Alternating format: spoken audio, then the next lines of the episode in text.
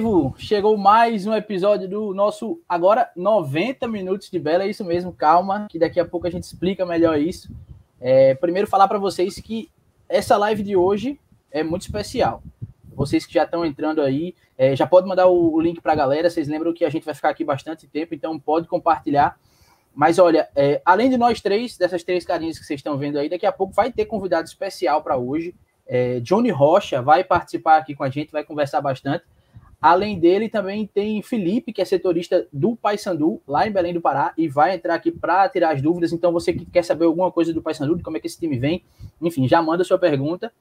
É o nosso episódio 40, né? Então, a gente tá com essa marca aí, esse número redondo, feliz por isso, por estarmos aqui com vocês no YouTube, nesse formato de live, que vocês interagem bastante com a gente.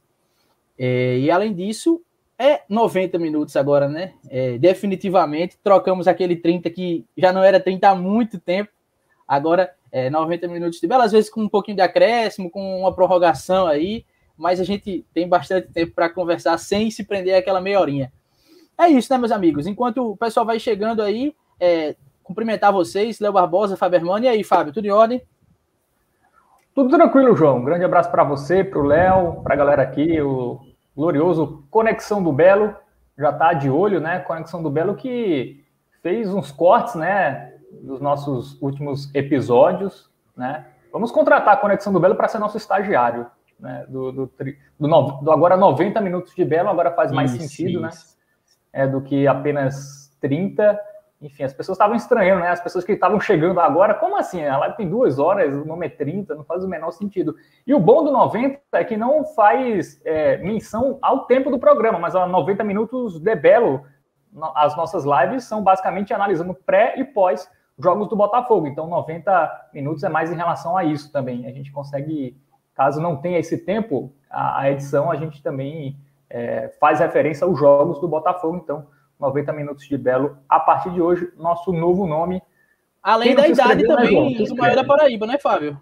Exatamente, até essa coincidência também. Botafogo 90 anos esse ano e 90 minutos de Belo a partir de agora para vocês. Léo, antes de você começar a falar, eu já vou colocar aqui na conversa com a gente o nosso convidado, certo? E aí, vamos receber aqui o Johnny Rocha. Que honra, hein, meus amigos? Olha quem está aqui com a gente hoje. Nossa, a honra é toda minha, cara. Aí cheguei atrasado. Desculpa o mau jeito, hein? A gente que se antecipou, John. Quem faz a hora aqui é você. E aí, meu amigo, tudo certo? Oh, tudo certo. Deixa eu só ver aqui. Daniel tá falando que tá sem áudio, mas alguém tá percebendo isso? Eu tô ouvindo vocês bem aqui. Mais alguém aí no chat? Enquanto isso, vamos conversando. Johnny, você estava trabalhando até agorinha, inclusive eu estava na academia à tarde, estava ouvindo a Sucesso, quase que eu mando um áudio para mandar um alô para você. Legal, e agora tá aqui com a gente, cara, brigadão, viu, por vir conversar com a gente sobre Botafogo, que é isso que a galera quer saber, né? Isso, e é um prazer falar sobre Botafogo, até porque eu também, acho que não é segredo pra ninguém não, né, eu torço pelo Belo também, já tem um longo tempo de torcida, e ingressei na crônica esportiva como um torcedor do Botafogo, não é segredo pra ninguém não. Agora sim, Léo Barbosa, meu amigo, e aí, tudo certo? Episódio especial hoje, como é que tá? Tudo tranquilo? Tudo certo, João. Boa noite para você, para o Fábio, para o nosso convidado aí, Johnny. Seja bem-vindo, meu irmão. Bom demais ter você aqui. E com cara nova, né? 90 minutos de Belo aí. Que a gente tinha 30 minutos de Belo, né? Tem toda aquela história da gente. Que o podcast lá, né? No formato só em áudio, né? Que a gente... tinha aquela previsão de ficar só nos 30 minutos ali de conversa, mas nunca ficou em 30 minutos, né? A gente ficava na casa dos 30, ficava ali nos 39, era uma luta, às vezes, para a edição aí deixar até os 39 ali, mas a gente mudou aqui, né, para o formato em live aqui no YouTube e desandou, né? Se às vezes era difícil fechar na casa dos 30, agora passou aí de 60, às vezes passa até de 90 minutos. Então, é isso, né? E também o ano do Botafogo, né? Completou 90 anos. Então, também pode ser... A gente pode também usar que foi uma homenagem, né? Ano que vem a gente vai mudar para 91. Mas é isso, vamos embora aí. Falar dessa dessa preparação aí de mais um jogo importante, né, para o Botafogo contra o Paysandu. E João... Fala, Fábio. O Johnny começou a falar, né? Eu percebi, cara. A gente trouxe na semana passada Thiago Loureiro, que já mostrou que entende mais de futebol do que a gente. Aí na outra semana a gente traz Johnny Rocha para mostrar quem tem uma voz de verdade, uma dicção de verdade. Então os convidados estão servindo apenas para mostrar a nossa limitação. Então acho que eu vou rever essa questão dos convidados. Não vai rever nada, tá bom demais assim. Que é isso. Pelo amor de Deus. Ficamos muito expostos. De jeito nenhum. E peço até desculpa, porque o microfone que eu estou usando é esse daqui. Eu não tenho outro, tá, para entrar aqui. Senão vai ser o microfone do notebook mesmo. E aí não vai ser legal. O cara já tem uma voz dessa, ainda com um microfone desse. Estou com vergonha aqui. A boa parte da voz está vindo dele aqui, do microfone, tá? Tá bom, é ele e a mesa de áudio. Duvido. Aqui. Ei, não. Deixa eu só passar aqui no chat rapidinho, cumprimentando a galera que já está participando. Iaco está aqui com a gente, além de Conexão, que já falou desde o começo. Ana Feitosa deu boa noite. Renê também já está aqui, falando que ano que vem vai ter que ser 120 minutos. E João? A gente vai aumentando, não tem bronca. Fala, Fábio. Só anunciando que Iaco estará na nossa live pós-jogo contra o Paysandu. Isso. A menos que ele cada live agora é um convidado especial, assim, é um cara que entende.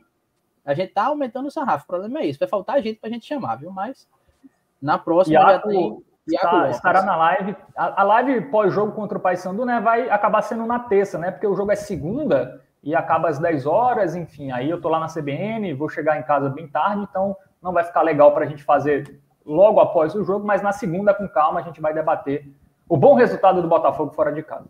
Isso, e é melhor, o pessoal já tá falando aqui, ele mesmo já tá se entregando, que é melhor colocar Iaco no pós, para evitar a zicada que ele costuma fornecer aí. Sempre que ele começa a falar, meu amigo, dá errado.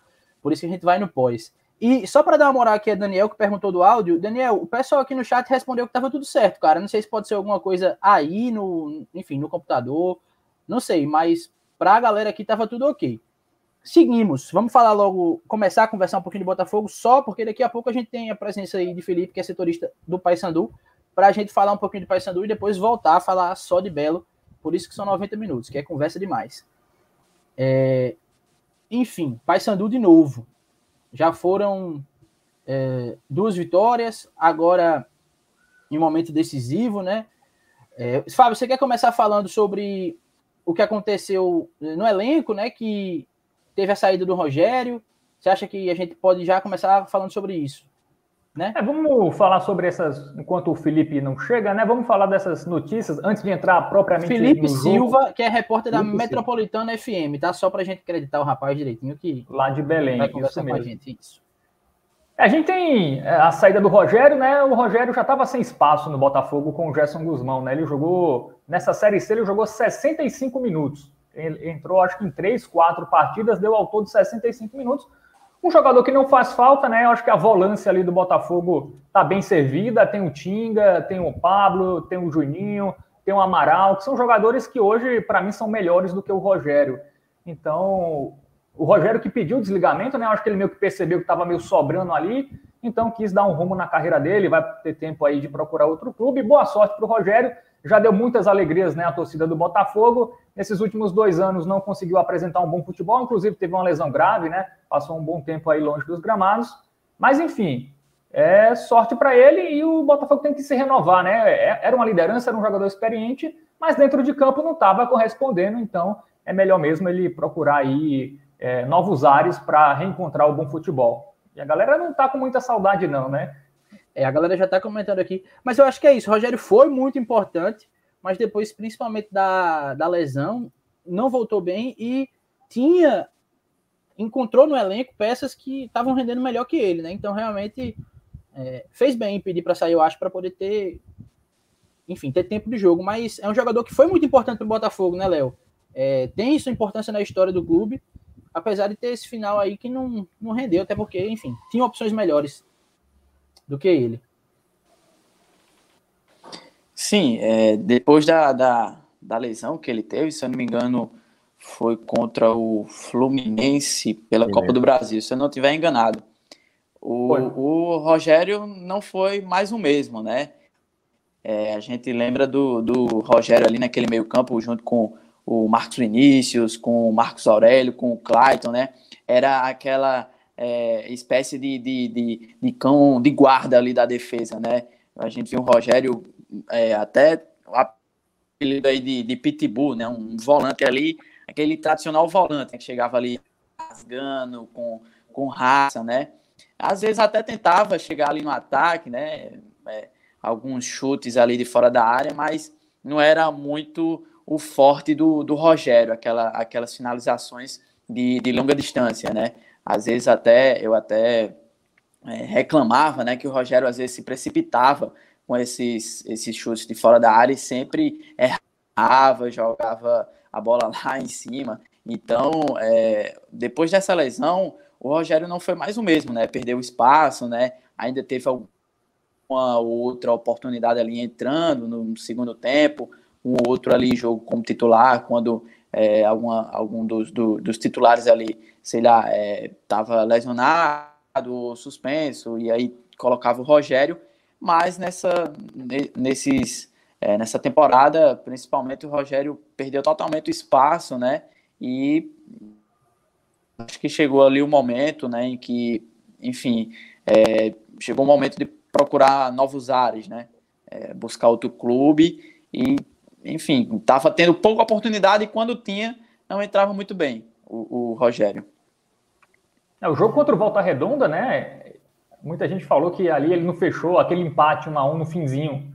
Né? Esse jogo que eu lembro muito bem, Johnny Rocha desesperado lá no estúdio da CBN com um gol perdido de Daniel Felipe. Daniel Felipe deu uma cabeçada, o goleiro pegou, depois na pequena área, Johnny Rocha só faltou quebrar a porta lá do estúdio da CBN. Diz isso. Não diz isso. Esse vídeo tu não traz, né, Fábio? Só traz vídeo de 10 narrando, vídeo de Johnny revoltado, tu não consegue pra gente. Não, pode chegar. Agora, sobre Rogério, o Botafogo declinou também, né? Depois que ele saiu naquela época, quando foi eliminado pelo Fluminense na Copa do Brasil. E acho que não foi só o Rogério que caiu de rendimento, ele meio que entrou numa bolha, né? O Botafogo também caiu de rendimento. O Botafogo vinha bem até então, né? E até a gente dizia, perder para o Fluminense é normal, e sob as circunstâncias que foram, né? O Fluminense meio que foi ajudado num dos lances capitais daquele jogo. E aí o Botafogo foi eliminado com um placar que até não diz o que era a partida, e dali para frente só ladeira abaixo, né? E o futebol do Rogério também. Aí teve episódio com o torcedor também, né? Ele se queimou com a torcida, e aí não tinha mais como, não tinha mais clima para ele. Só para não ficar fora do assunto Rogério, né?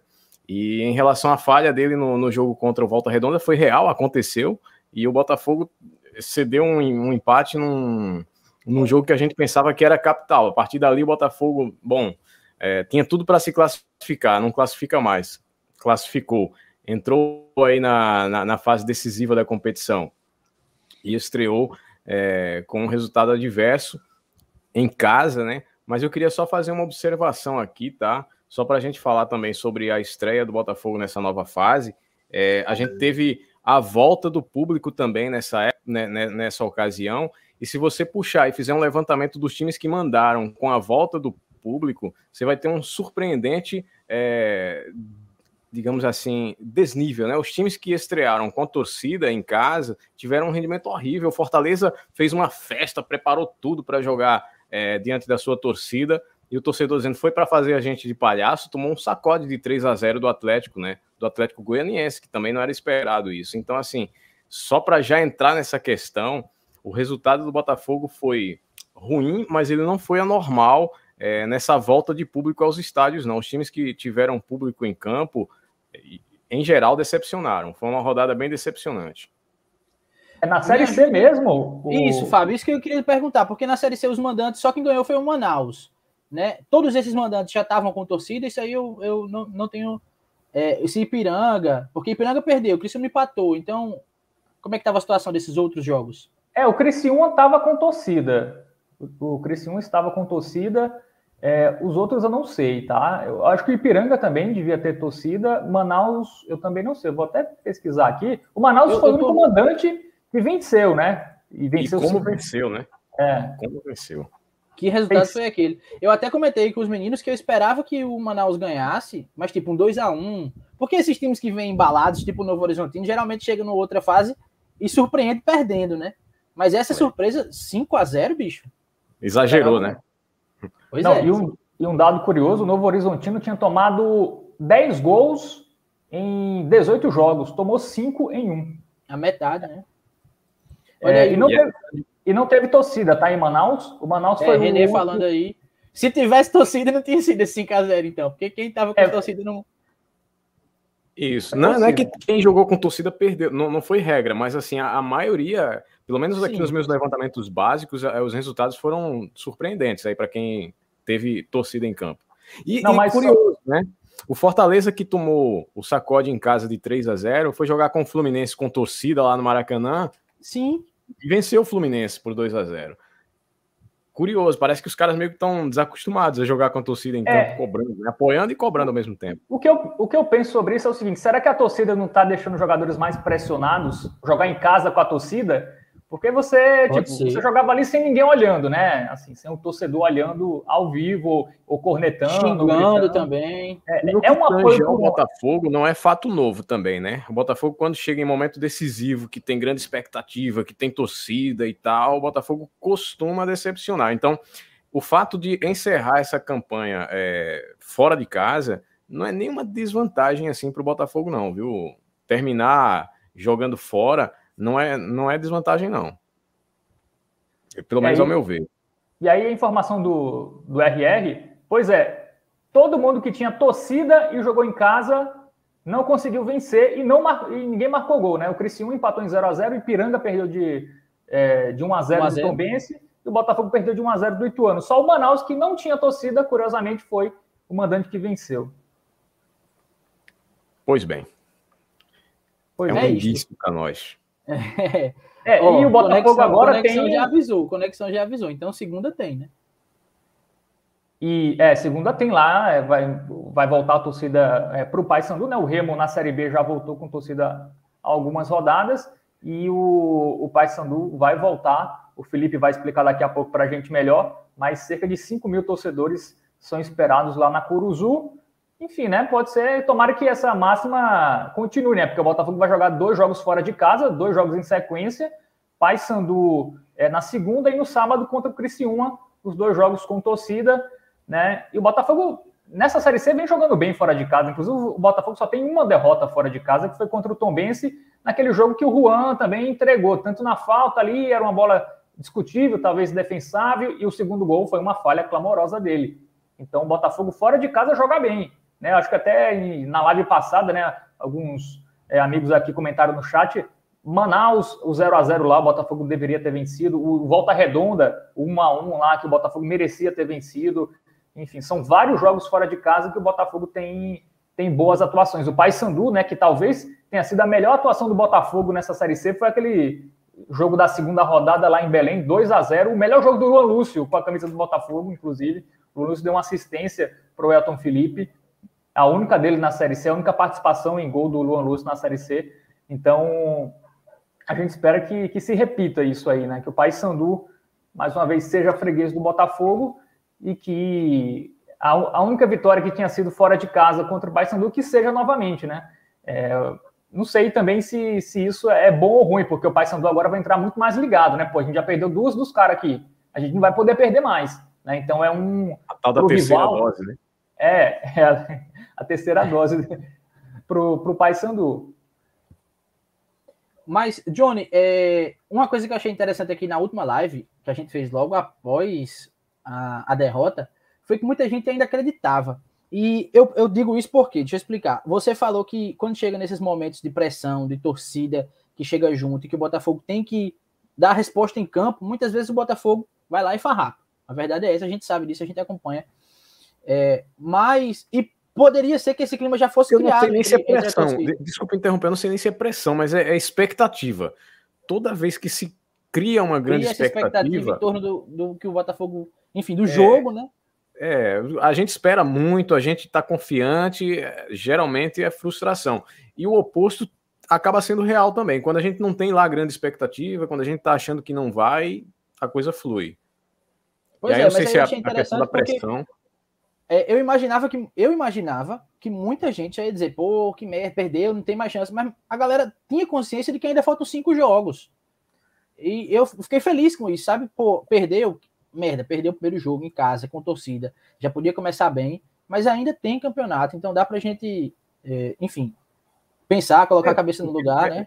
E a coisa que deu certo até aqui, a forma como o Botafogo se classificou, né? Então, a partir de agora, eu acho que tudo é possível, cara. O Botafogo continua vivíssimo nessa fase. O resultado do Novo Horizontino foi surpreendente demais, tomar 5-0 do Manaus. Então, assim, a regra, digamos assim, dos melhores times estarem candidatos à classificação, ela não vale, né? O Botafogo entrou como azarão, e não significa que o Botafogo vai ser um time que vai correr por fora. Não, acho que tá brigando de igual para igual com todo mundo. Todos os times que se classificaram nessa fase, nos dois grupos, têm as mesmas chances, é muito nivelado. A história da Série C mostra isso nessa fase, e a campanha do Botafogo esse ano também, né, na competição ao longo da primeira fase, também mostra que o Botafogo é um time de muita regularidade, difícil de ser batido. É um time que, apesar de vencer pouco, perde pouco também, né? É um time que dá muito trabalho para ser vencido, para ser derrotado. Empata muito, né? Por outro lado. Empata muito. É porque é a velha questão de não conseguir fazer gol fácil, né? De não conseguir resolver os lances, as chances que tem. E há um comentário bacana aí, enfim, a respeito disso. Ele disse que considera isso normal no nível da Série C, não é exclusividade do Botafogo. Ele vê que jogadores não estão tão acostumados com pressão como em jogo de acesso, em final de Copa do Nordeste, etc. É isso, não é fim do mundo, não. Enfim, coisa do futebol e... E uma coisa, né, João? Os finalistas da Série C do ano passado perderam em casa na primeira rodada. Quem me acompanha... Cadê? Traz cadê aquele levantamento que tu fez no Twitter? Aquele acho comparando Vila Nova? Isso, daqui a pouco a gente... Vamos aproveitar que o Felipe chegou, João. Aí, quando a gente voltar para o assunto... A gente entra agora no assunto Paysandu... E aí depois a gente fala do jogo e eu trago essas curiosidades. Fábio Hermano, o chefe aqui é você, não se preocupe. Vou colocar Felipe agora, sejam educados, viu? Visita, né? Fala, Felipe. Tudo em ordem, amigo? Bem-vindo. Boa noite para você, Fábio, João Pedro, Johnny, Leonardo. Tá chegando bem meu som? Tá tudo certo.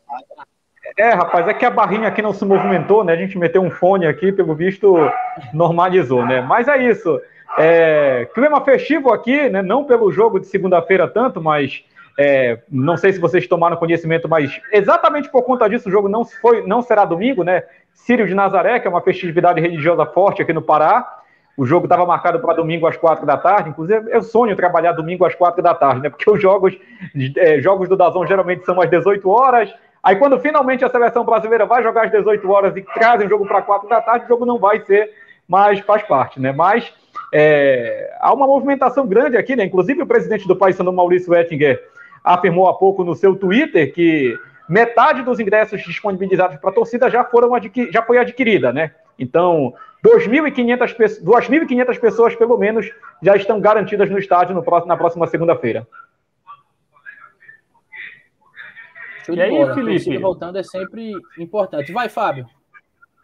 Vamos tirar aqui as perguntas, né, Felipe? À vontade. Paysandu, primeiro eu quero saber como tá aí o clima no Paysandu, porque o Paysandu é freguês do Botafogo nessa Série C, né? Perdeu os 2 jogos. Né? Perdeu tanto em Belém como aqui em João Pessoa. Como inclusive, é algo que eu acho que não tinha acontecido, né? Essa revanche, né? Inclusive é algo que não tinha acontecido, né? O Botafogo e o Ferroviário são os times que venceram o Paysandu nessa Série C. O Paysandu tem 4 derrotas, curiosamente foram 2 para o Botafogo da Paraíba e 2 para o Ferroviário. Inclusive a última para o Ferroviário foi um 5-1 lá na cidade de Bozão, na Grande Fortaleza, e que teve um impacto bem negativo. Mas o Paysandu depois venceu o Altos no Piauí, e com a vitória no Piauí, o Paysandu apagou a má impressão, conseguiu ser o primeiro time da chave a garantir classificação, e depois garantiu a primeira posição vencendo o Manaus aqui. Mas pode-se dizer que é um ingrediente a mais nessa freguesia do Paysandu. O Paysandu que no ano passado conseguiu no finalzinho arrancar um empate com o gol do Wesley Matos dentro do Almeidão, e depois venceu por 1-0 garantindo a sua classificação exatamente no jogo do Mangueirão, onde deixou o Botafogo numa situação bem crítica ali, depois o empate contra o Campinense garantiu a permanência da equipe na Série C, mas o torcedor está num clima bem de lua de mel, vamos dizer assim, mas claro que empurrando a equipe, porque é um momento de decisão, né? Quando eu falo lua de mel, não é que o momento seja pacato, mas o Paysandu vem de bons resultados, o último deles foi um empate com o Criciúma, um empate onde o Paysandu teve a melhor chance do jogo, né? E nós vimos aí o que foi a semana do Criciúma, depois que perdeu, né? Depois que empatou, o Criciúma demitiu o técnico, perdeu na Copa Santa Catarina para o time reserva do Avaí, sendo que o Criciúma jogou com os titulares. Então o torcedor aqui está acreditando. O que eu diria para você, né? O que eu considero, e aí é uma opinião, o ponto fraco do Paysandu, curiosamente, é o ataque. O ataque do Paysandu praticamente morreu depois do jogo, depois que o Paysandu teve as saídas do Danley e do Rildo na partida contra o Criciúma, e o Paysandu contratou de 8 a 10 atacantes aí nos últimos 3, 4 meses. Então, contratou muita gente para o ataque, mas alguns jogadores já saíram, inclusive, e outros não deram certo, como é o caso do Rafael Grantova, que até o momento tem sido um peso morto, não disse a que veio, marcou apenas um gol, que foi de um rebote de um pênalti que ele mesmo perdeu contra o Floresta. Situações parecidas, então, porque aqui também o maior problema é o ataque, né? Léo, se quiser perguntar, fica à vontade, eu só vou passar o recado aqui para o pessoal do chat também. Quem quiser, enfim, fazer alguma pergunta, tirar alguma dúvida sobre o Paysandu, a hora é agora, o Felipe está aqui para responder. Mas fica à vontade, viu, Léo? Beleza, primeiramente, cumprimentar o Felipe, né? Seja bem-vindo, obrigado aí por ter aceitado o nosso convite. Felipe, a gente falou aí do que o Botafogo venceu, né? Aí em Belém, há muito tempo o Botafogo, acho que o Botafogo nunca tinha vencido aí em Belém, mas conseguiu esse feito, venceu aqui em João Pessoa também, mas a gente percebe um Paysandu diferente, né? Desde a chegada do Roberto Fonseca, percebeu aí uma crescente aí nessa reta final, principalmente no segundo turno, né, que a chegada do Roberto Fonseca, né, e o Paysandu terminou essa primeira fase na liderança do grupo A aí da Série C. Fala um pouquinho desse trabalho, né, do técnico Roberto Fonseca, né, o que mudou aí depois da chegada dele, como é que tu enxerga essa crescente do Paysandu junto com a chegada do Roberto Fonseca. O Roberto Fonseca foi um técnico que o Paysandu contratou, é o terceiro técnico do Paysandu. Um velho conhecido aqui da torcida do Botafogo, já teve uma passagem aqui pelo Botafogo. Tá certo. Na verdade, ele é o quarto técnico no ano, mas na temporada ele é o terceiro, porque o Paysandu teve o João Brigatti. O João Brigatti foi até janeiro deste ano, quando o Paysandu perdeu para o Ipiranga lá em Erechim, e viu o acesso escorrer pelo ralo. Para a temporada, o Paysandu contratou Itamar Schulli, com quem o Paysandu foi campeão paraense.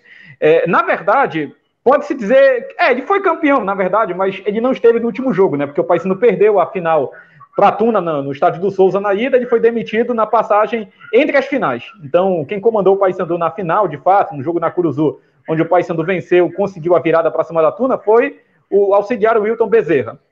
Mas na Série C foram dois técnicos, o Vinícius Eutrópio, que estreou exatamente na estreia da equipe na Série C contra o Tombense.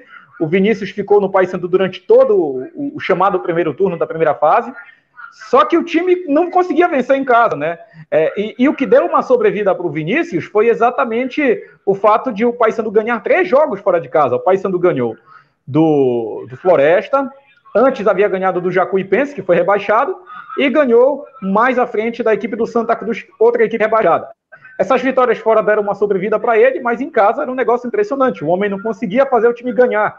E o último jogo do Roberto Fonseca, do Vinícius Eutrópio, foi um empate com o Manaus na Arena da Amazônia. Inclusive foi no primeiro jogo do Rildo, né, onde o Rildo empatou o jogo no último lance.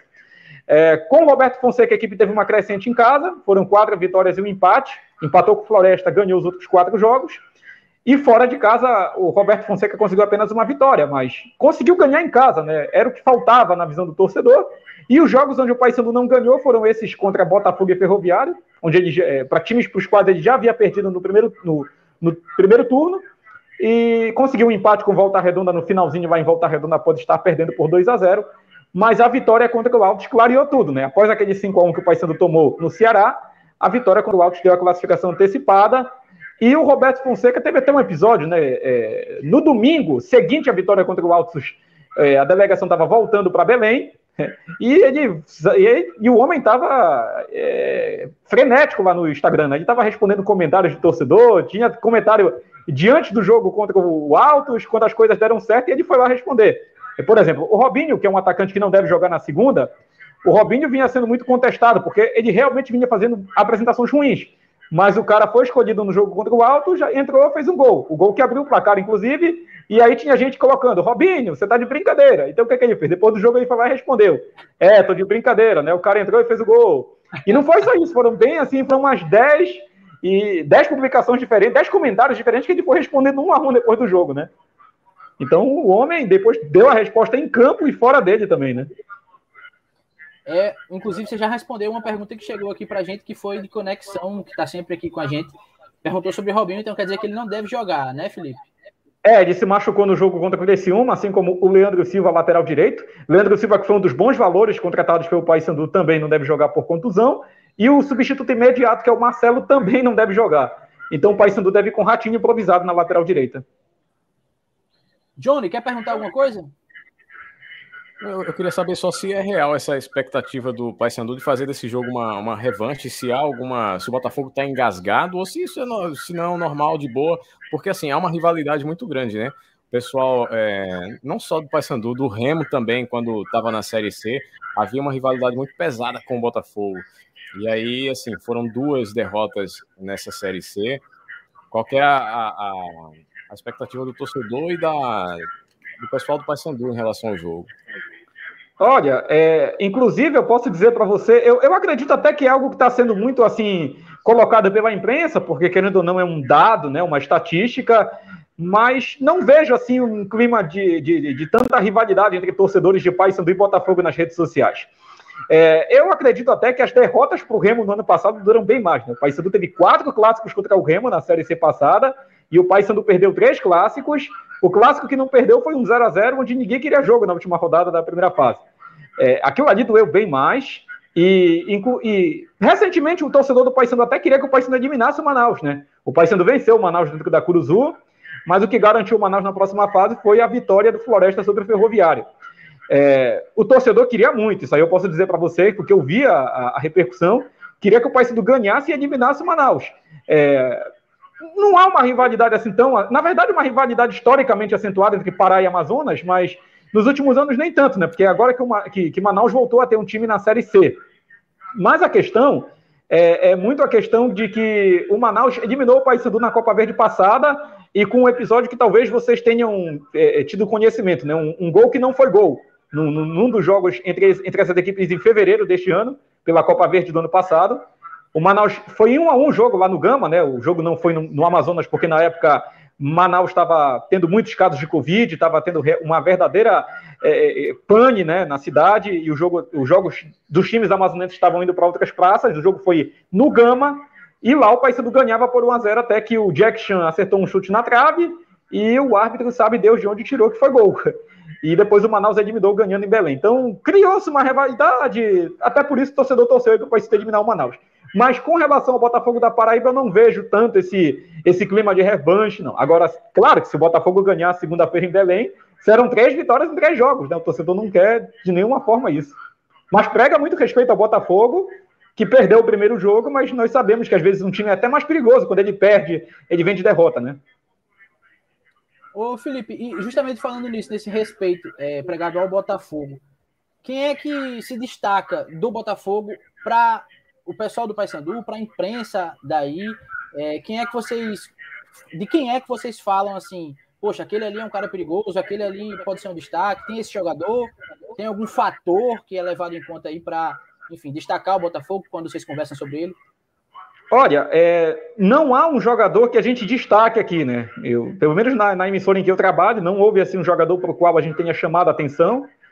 Embora o Elton tenha feito gol nos 2 jogos contra o Paysandu, ele marcou o primeiro gol na partida da Curuzu e depois marcou o gol de empate no jogo de João Pessoa, né, no jogo do Almeidão. Mas alguns atletas que a gente lembra, né? Inclusive eu falei com o Fábio mais cedo sobre o Tsunami, que marcou o gol da vitória. O Tsunami já enfrentou o Paysandu por um monte de clubes, né? E ele é paraense, ele jogou no Boa Esporte, jogou no Manaus, jogou no Cuiabá e enfrentou o Paysandu por todas essas equipes. E o Marcos Aurélio é um outro atleta que já foi ao gosto do Paysandu na Copa Verde de 2017, na final. Ele marcou um gol de falta atuando pelo Luverdense. São esses atletas que eu posso dizer para você. No mais, o time é desconhecido para a gente, apesar de que já se enfrentaram duas vezes, né? Mas muitos jogadores eu, pelo menos, não conhecia, né? Acho que o Felipe, né? Além desses que eu já citei, o goleiro Felipe, mas jogadores como o Sávio, o Pablo, o Gabriel Araújo, o próprio zagueiro, né, o Daniel Felipe, são jogadores assim que a gente, que já atuaram talvez uma vez ou outra contra o Paysandu, ou atuaram agora, e que a gente não conhece. Inclusive o Welton, né, ele tem o nome de um atacante que atuou aqui no futebol do Pará e que já parou, né, que a gente até pensava que fosse ele, mas depois viu que esse Welton não era um paraense que já jogou até em Portugal. O apelido do Welton, né, é Chumbinha, né, então poderia ser parado com ele. Você está entregando o apelido de Welton. Não, todo mundo sabe. Felipe. Inclusive no Google, tá, o Elton Felipe é acreditado como Chimbinha. Quando ele faz gol, aparece Chimbinha, gol de Chimbinha. Ele deve ficar irado, né? Mas enfim. Ô, Felipe, a gente falou dos destaques aqui, né, do Botafogo, mas eu queria saber qual o destaque aí desse time do Paysandu. Você falou que o ataque ultimamente não tem funcionado muito bem, né? É bem parecido aqui com o Botafogo, inclusive, essa questão da eficiência do ataque, mas o que é que tu destaca do Paysandu, sei lá, algum jogador, o sistema defensivo, o meio-campo, qual a força, enfim, do Paysandu aí? Olha, eu particularmente, Léo, confio mais no ataque, aliás, mais na defesa do que no ataque, né? Defesa tem passado segurança nos últimos jogos. Apesar de que a defesa teve uma pane no jogo contra o Botafogo, naquele começo do segundo tempo, onde o Botafogo conseguiu fazer 2 gols e teve ainda a chance de pênalti, né, no final para fazer o 3-1. Só que, salvo engano, foi até o Marcos Aurélio, né, que perdeu o pênalti. Mas no ataque, o Rildo, né, é o jogador que é artilheiro com 3 gols. A torcida está acreditando que o Marlon pode suprir essa falta. O Marlon foi um atleta que chegou ao Paysandu no final da Série C do ano passado, marcou gols importantes. Só que o Marlon é um atleta que depois oscilou, perdeu um pênalti contra o Remo, onde ele deu um balão para cima em abril, e o torcedor depois questionou por que renovaram o contrato até o final de 2024, mas o Marlon foi um atleta que mostrou sua importância. O problema é que ele é um atleta irregular. O Danley é um atleta que jogou o Parazão pelo Independente, e foi bem, né? É um atleta que divide opiniões. Podemos dizer que o Rio e o Danley são essas esperanças na frente. O Rui, que não deve começar jogando, né? O José Aldo deve permanecer. O Rui veio do Náutico, veio com boas expectativas, mas começou muito mal aqui, só que nos últimos jogos ele também agradou, só que ele se machucou também. Então, na frente, eu creio que Rildo e Danley são os nomes mais perigosos. O Paysandu não tem muito aquele nome defensivo que faz gols de cabeça lá na frente. Nilson fez alguns gols, mas não sei se é um jogador que o Botafogo deve observar com cuidado. E, no mais, é a defesa do Paysandu, né? O Leandro Silva, como eu falei, é um lateral que tem aparecido muito bem, mas também não deve atuar por lesão.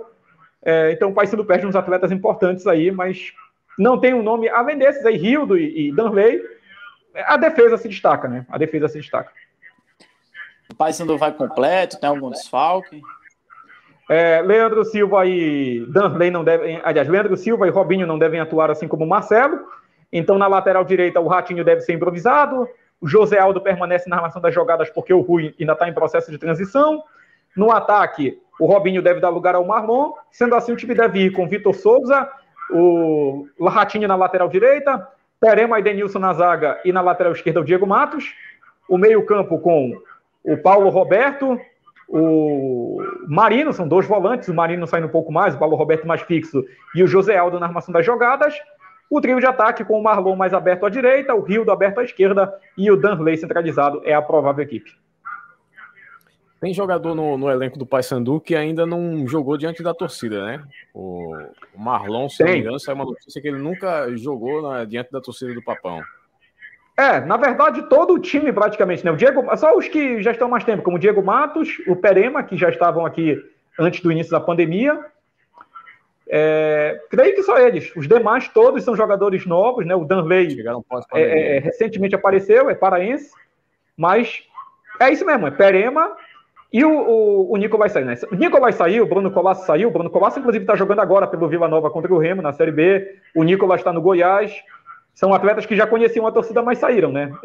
Portanto, desses titulares aí só o Perema e o Diego Matos. Pelo tempo de duração da pandemia, esse é um fenômeno de quase todos os clubes, né, pelo Brasil afora. Isso. Principalmente nossa realidade de Série C, de times que geralmente são feitos aí ano a ano, né? Então, isso talvez explique um pouco de uma teoria que a gente estava antes até de você entrar na conversa aqui, que vários times mandantes, quando o público compareceu a campo, não tiveram lá um bom resultado, né? Meio que o fator torcida não foi tão positivo quanto se esperava. Mas tá todo mundo se acostumando às coisas novamente, né? Tá todo mundo se acostumando a voltar à aula presencial, estádio. Mesmo, né? Máscara talvez seja coisa a qual o pessoal não se acostume tão cedo. Alguns acho que já até se acostumaram, mas tem muita gente doida para tirar máscara, né? Que a gente não recomenda, mas é o que a gente vê. Você vai ver um jogo de futebol aí, olha lá para a arquibancada que encontrar alguém de máscara é difícil, né? A maioria já fica sem máscara na arquibancada. E, Felipe, só nível de curiosidade, como está aí para o torcedor poder ir ao estádio? Ele tem que ter as duas doses, enfim, quais são os requisitos? Apenas com duas doses. Não há possibilidade de uma dose e um exame RT-PCR. Apenas com duas doses é o requisito para o torcedor. Ou seja, crianças, você já sabe que não entra no estádio, porque é agora que a garotada tomou, né, de 12 a 18 a primeira dose. Quer dizer, agora não, né? Ainda vão tomar a segunda dose. Inclusive, eu estou torcendo para que a minha segunda dose seja no começo da semana que vem, para haver a possibilidade de eu ir para o jogo aí de João Pessoa no dia 31, né? Dia 31 ou dia 30, eu estou aguardando isso aí, porque o ciclo vacinal tem que estar completo, né? No caso, quem vai para o estádio segunda-feira tem que ter tomado a segunda dose até 26 de setembro, ou seja, tem que ter 15 dias da segunda dose ou vacina de dose única. É esse o requisito aqui. Os jogadores completaram o ciclo vacinal? Os jogadores do Paysandu tomaram a segunda dose quarta-feira. Ou seja, não completaram o ciclo, porque não deu 15 dias ainda. 15 dias. Então teremos uma média de idade... Isso. Então teremos uma média de idade de torcedores mais velhos, né? Eu não sei até que idade as pessoas conseguiram tomar a segunda dose em Belém aí. Olha, eu moro em Ananindeua, que é região metropolitana, e aqui as pessoas de 30 anos estão tomando a segunda dose agora, né? Ou seja, quem está imunizado é quem já tem de 35 para cima, vamos colocar nessa faixa. Em Belém, a vacinação está um pouco mais acelerada, então acredito que a faixa etária será de 25 para cima. Acredito que até 25 já tomou aí a segunda dose. Boa. É isso, alguém tem mais alguma pergunta? Podemos liberar o Felipe, que está de olho no jogo do Remo, né? Agora contra o Vila Nova. Por mim, está liberado. Tem palpite hoje, né, João? Porque a gente pediu pro... Felipe, eu vou só te explicar. Na última live, a gente chamou um colega da imprensa do Ituano, que faz a cobertura do Ituano, e ele palpitou, e ele acertou o palpite. E não foi nada bom pra gente. Então, dessa vez, a gente vai evitar correr algum risco, tá certo? Sem não palpite. Vai dividir o palpite. Mas, a menos que o palpite dele, o Botafogo vai vencer, né? Aí, a não ser que você queira palpitar... Pior que o palpite não é esse. Não, pode falar, palpite... pode falar. Não, eu tento ser bem justo. Na verdade, eu sou muito ruim de palpite. Começa por aí, eu sou muito ruim de palpite. Bem mas ruim, eu acredito que o Paysandu vai ganhar assim, apertado, 1-0. Não sei. Eu sou muito ruim de palpite. Eu provavelmente estou zicando o Paysandu. Tira da live, João. Tira da live, tá bom já. Não, Felipe, brigadão, meu velho. Valeu por... como o Fábio falou, você tá aí de olho no jogo do Remo também, tá ligado aí, trabalhando. Mas valeu por vir aqui conversar com a gente. Contar um pouquinho aí sobre, enfim, o Paysandu, a realidade do Paysandu para esse jogo. Valeu demais, viu? Um abraço, meus amigos. Eu confesso que eu não quero que o Paysandu, eu não quero que o Botafogo fique com a vaga do Paysandu, né? Pode ser assim, não tem problema. O Botafogo é primeiro, o Paysandu é segundo. Eu não quero realmente o título da Série C, eu quero subir. Mas tomara que o Botafogo consiga, né? O Botafogo que já ficou na trave em 2016, quando tomou aquele gol do Boa Esporte no finalzinho. Em 2018, tomou um gol do Xará Paulista no último lance do jogo. Foi uma coisa realmente desagradável. Eu confesso que eu lembro. É sempre... Mas que as coisas deem certo aí. Enfim, que o Botafogo tenha coisas melhores para contar do que, por exemplo, o Permanência lá em São Luís contra o Sampaio em 2017. permanência contra o 13, né? O 13 que é rival do Botafogo, né? Eu lembro que eu conversei com um colega de vocês aqui, de João Pessoa, aqui em Belém, eu perguntei, né? Vocês vão torcer para o 13 permanecer? Não, o colega era de Campina Grande, na verdade. Ele falou de que vocês vão torcer para o Botafogo permanecer, porque eu pensei, mesmo estado, né? E o cara me disse, eu quero que o Botafogo caia. Não vou falar o nome do cara aqui, mas... Mas tudo bem, quem caiu não foi o Botafogo, então... Né? E a rivalidade aí também vale com o Campinense? O Campinense vai decidir um acesso com o América agora. É, acredito que a maioria aqui da galera do chat é América desde criancinha, viu? Mas obrigado aí, amigos. Um bate-papo interessante, eu sempre gosto desse contato. E se dia 31 eu for aí, ou se eu também não for, se a transmissão for por aqui na minha emissora, a gente se fala aí, tá certo? Com certeza, meu irmão. Nós valeu, que agradecemos, Felipe. Aí. Valeu demais, meu irmão. Um abraço. Tamo junto. Valeu. Um abraço. Gente boa demais, o Felipe, né? Mas agora vamos falar do que interessa, né, meus amigos? Daqui a pouco tem palpite desses que a gente acerta. Como assim, João? Há 45 minutos de live não interessou todos os outros temas? É porque a galera fica... Acho que a galera bota meio que no mudo aí, quando começa a falar... De... Quando tava na live do Ituano, a galera não tava assistindo. É bom. Era Rafael, mas é importante. Né? É importante, exatamente. É importante demais, pô, a gente trazer... informações do adversário, né? Até pra... Eu acho que eles vêm quebrados para esse jogo, hein? Pelo que ele falou aí. Pois é, o lateral direito. Reserva improvisado para lateral. Improvisado. O Robinho, que é um atacante... O Felipe ali, do lado esquerdo, nesse lateral improvisado, é a mina de ouro, cara. Clayton também ali. Ratinho não tem nome de craque. Ratinho não tem nome de que vai chegar ali. E tinha Edson Ratinho, lateral, que... Mas, enfim... vamos para o campinho já ou não? O que é que a gente vai fazer agora? Vamos para o campinho. A gente tem que falar da arbitragem, né, João? Vamos falar antes de ir para o campinho, né? Vamos deixar... Vamos fazer essa arbitragem, inclusive. A parte boa, é verdade, vamos. Pois é, o Botafogo pediu, né, no início da semana. Na verdade, vamos ser sinceros, o Botafogo sabia que não haveria a troca da arbitragem. O Botafogo quis o quê? Se precaver, né? O árbitro é o paranaense José Mendonça da Silva Júnior. Ele foi o mesmo árbitro que apitou Botafogo 0, Salgueiro 0 pela Série C de 2018. Ele anulou 4 gols do Botafogo. Temos até um vídeo aqui, eu não sei se a gente coloca... Será que a TNT Sports nos derruba? Não, vamos botar não. Rapaz... É, né? Não, nosso canalzinho tá tão bem, rapaz, pra gente levar um ban. Não, vamos mexer com isso, não. Mas aí a história do vídeo, vá. Quem quiser tá aí no YouTube, só Botafogo 0, Salgueiro 0, 2018, que acha? O Botafogo pediu na CBF a troca da arbitragem, a CBF não trocou, primeiro pelo estatuto do torcedor, não pode trocar arbitragem em cima da hora, assim, né, na semana do jogo, e segundo porque a CBF entende que o árbitro acertou em 2 lances, e em outros 2 ali a imagem não é conclusiva, então a CBF não concorda com o Botafogo, que todos os gols foram... mal anulados, né? Mas assim, o que o Botafogo queria mesmo era meio que já assim, dizer que tá de olho, né? Dizer que tá de olho, ó, cara, tu errou aqui em 2018. Fazer aquela pressão, né? Isso, na dúvida, não vai também errar contra a gente, né? Se bem que agora tem VAR, né? Vale lembrar isso, tem VAR, né? Então, ainda bem. E também não quer dizer tanta coisa, mas... E mesmo com o VAR, né, enfim, tem muito lance que é interpretativo. Mas nesse jogo contra o Salgueiro, foram 4 impedimentos, né? Então não foi nem exatamente o árbitro que marcou o impedimento, né? Foi o bandeirinha, que não são os mesmos desse jogo, né? São outros assistentes. Mas, assim, foi um jogo, eu lembro desse jogo, um negócio surreal. O Botafogo fazia um gol, o bandeirinha levantava assim. Aí o jogador do Botafogo reclamava. Inesquecível. O árbitro dava cartão para os jogadores do Botafogo, que começaram a ficar nervosos. Enfim, foi uma arbitragem assim. E o último gol, eu acho que não estava anulado. Eu acho que um ou dois, assim, parecia mesmo um impedimento. Um é bem duvidoso. E o último gol, pelo que eu vi, né, revendo o lance, eu acho que não estava impedido. Inclusive, foi um gol do Mário Bahia, né, o Mário Sérgio.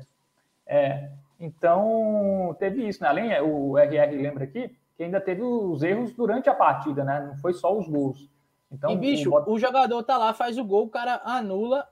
Aí vai reclamar, leva cartão. É difícil, viu? Manter a cabeça no lugar, sendo jogador numa partida decisiva como essa, em que você tá vendo a arbitragem prejudicando seu time, prejudicando seu trabalho. Você vai contestar e ainda é amarelado.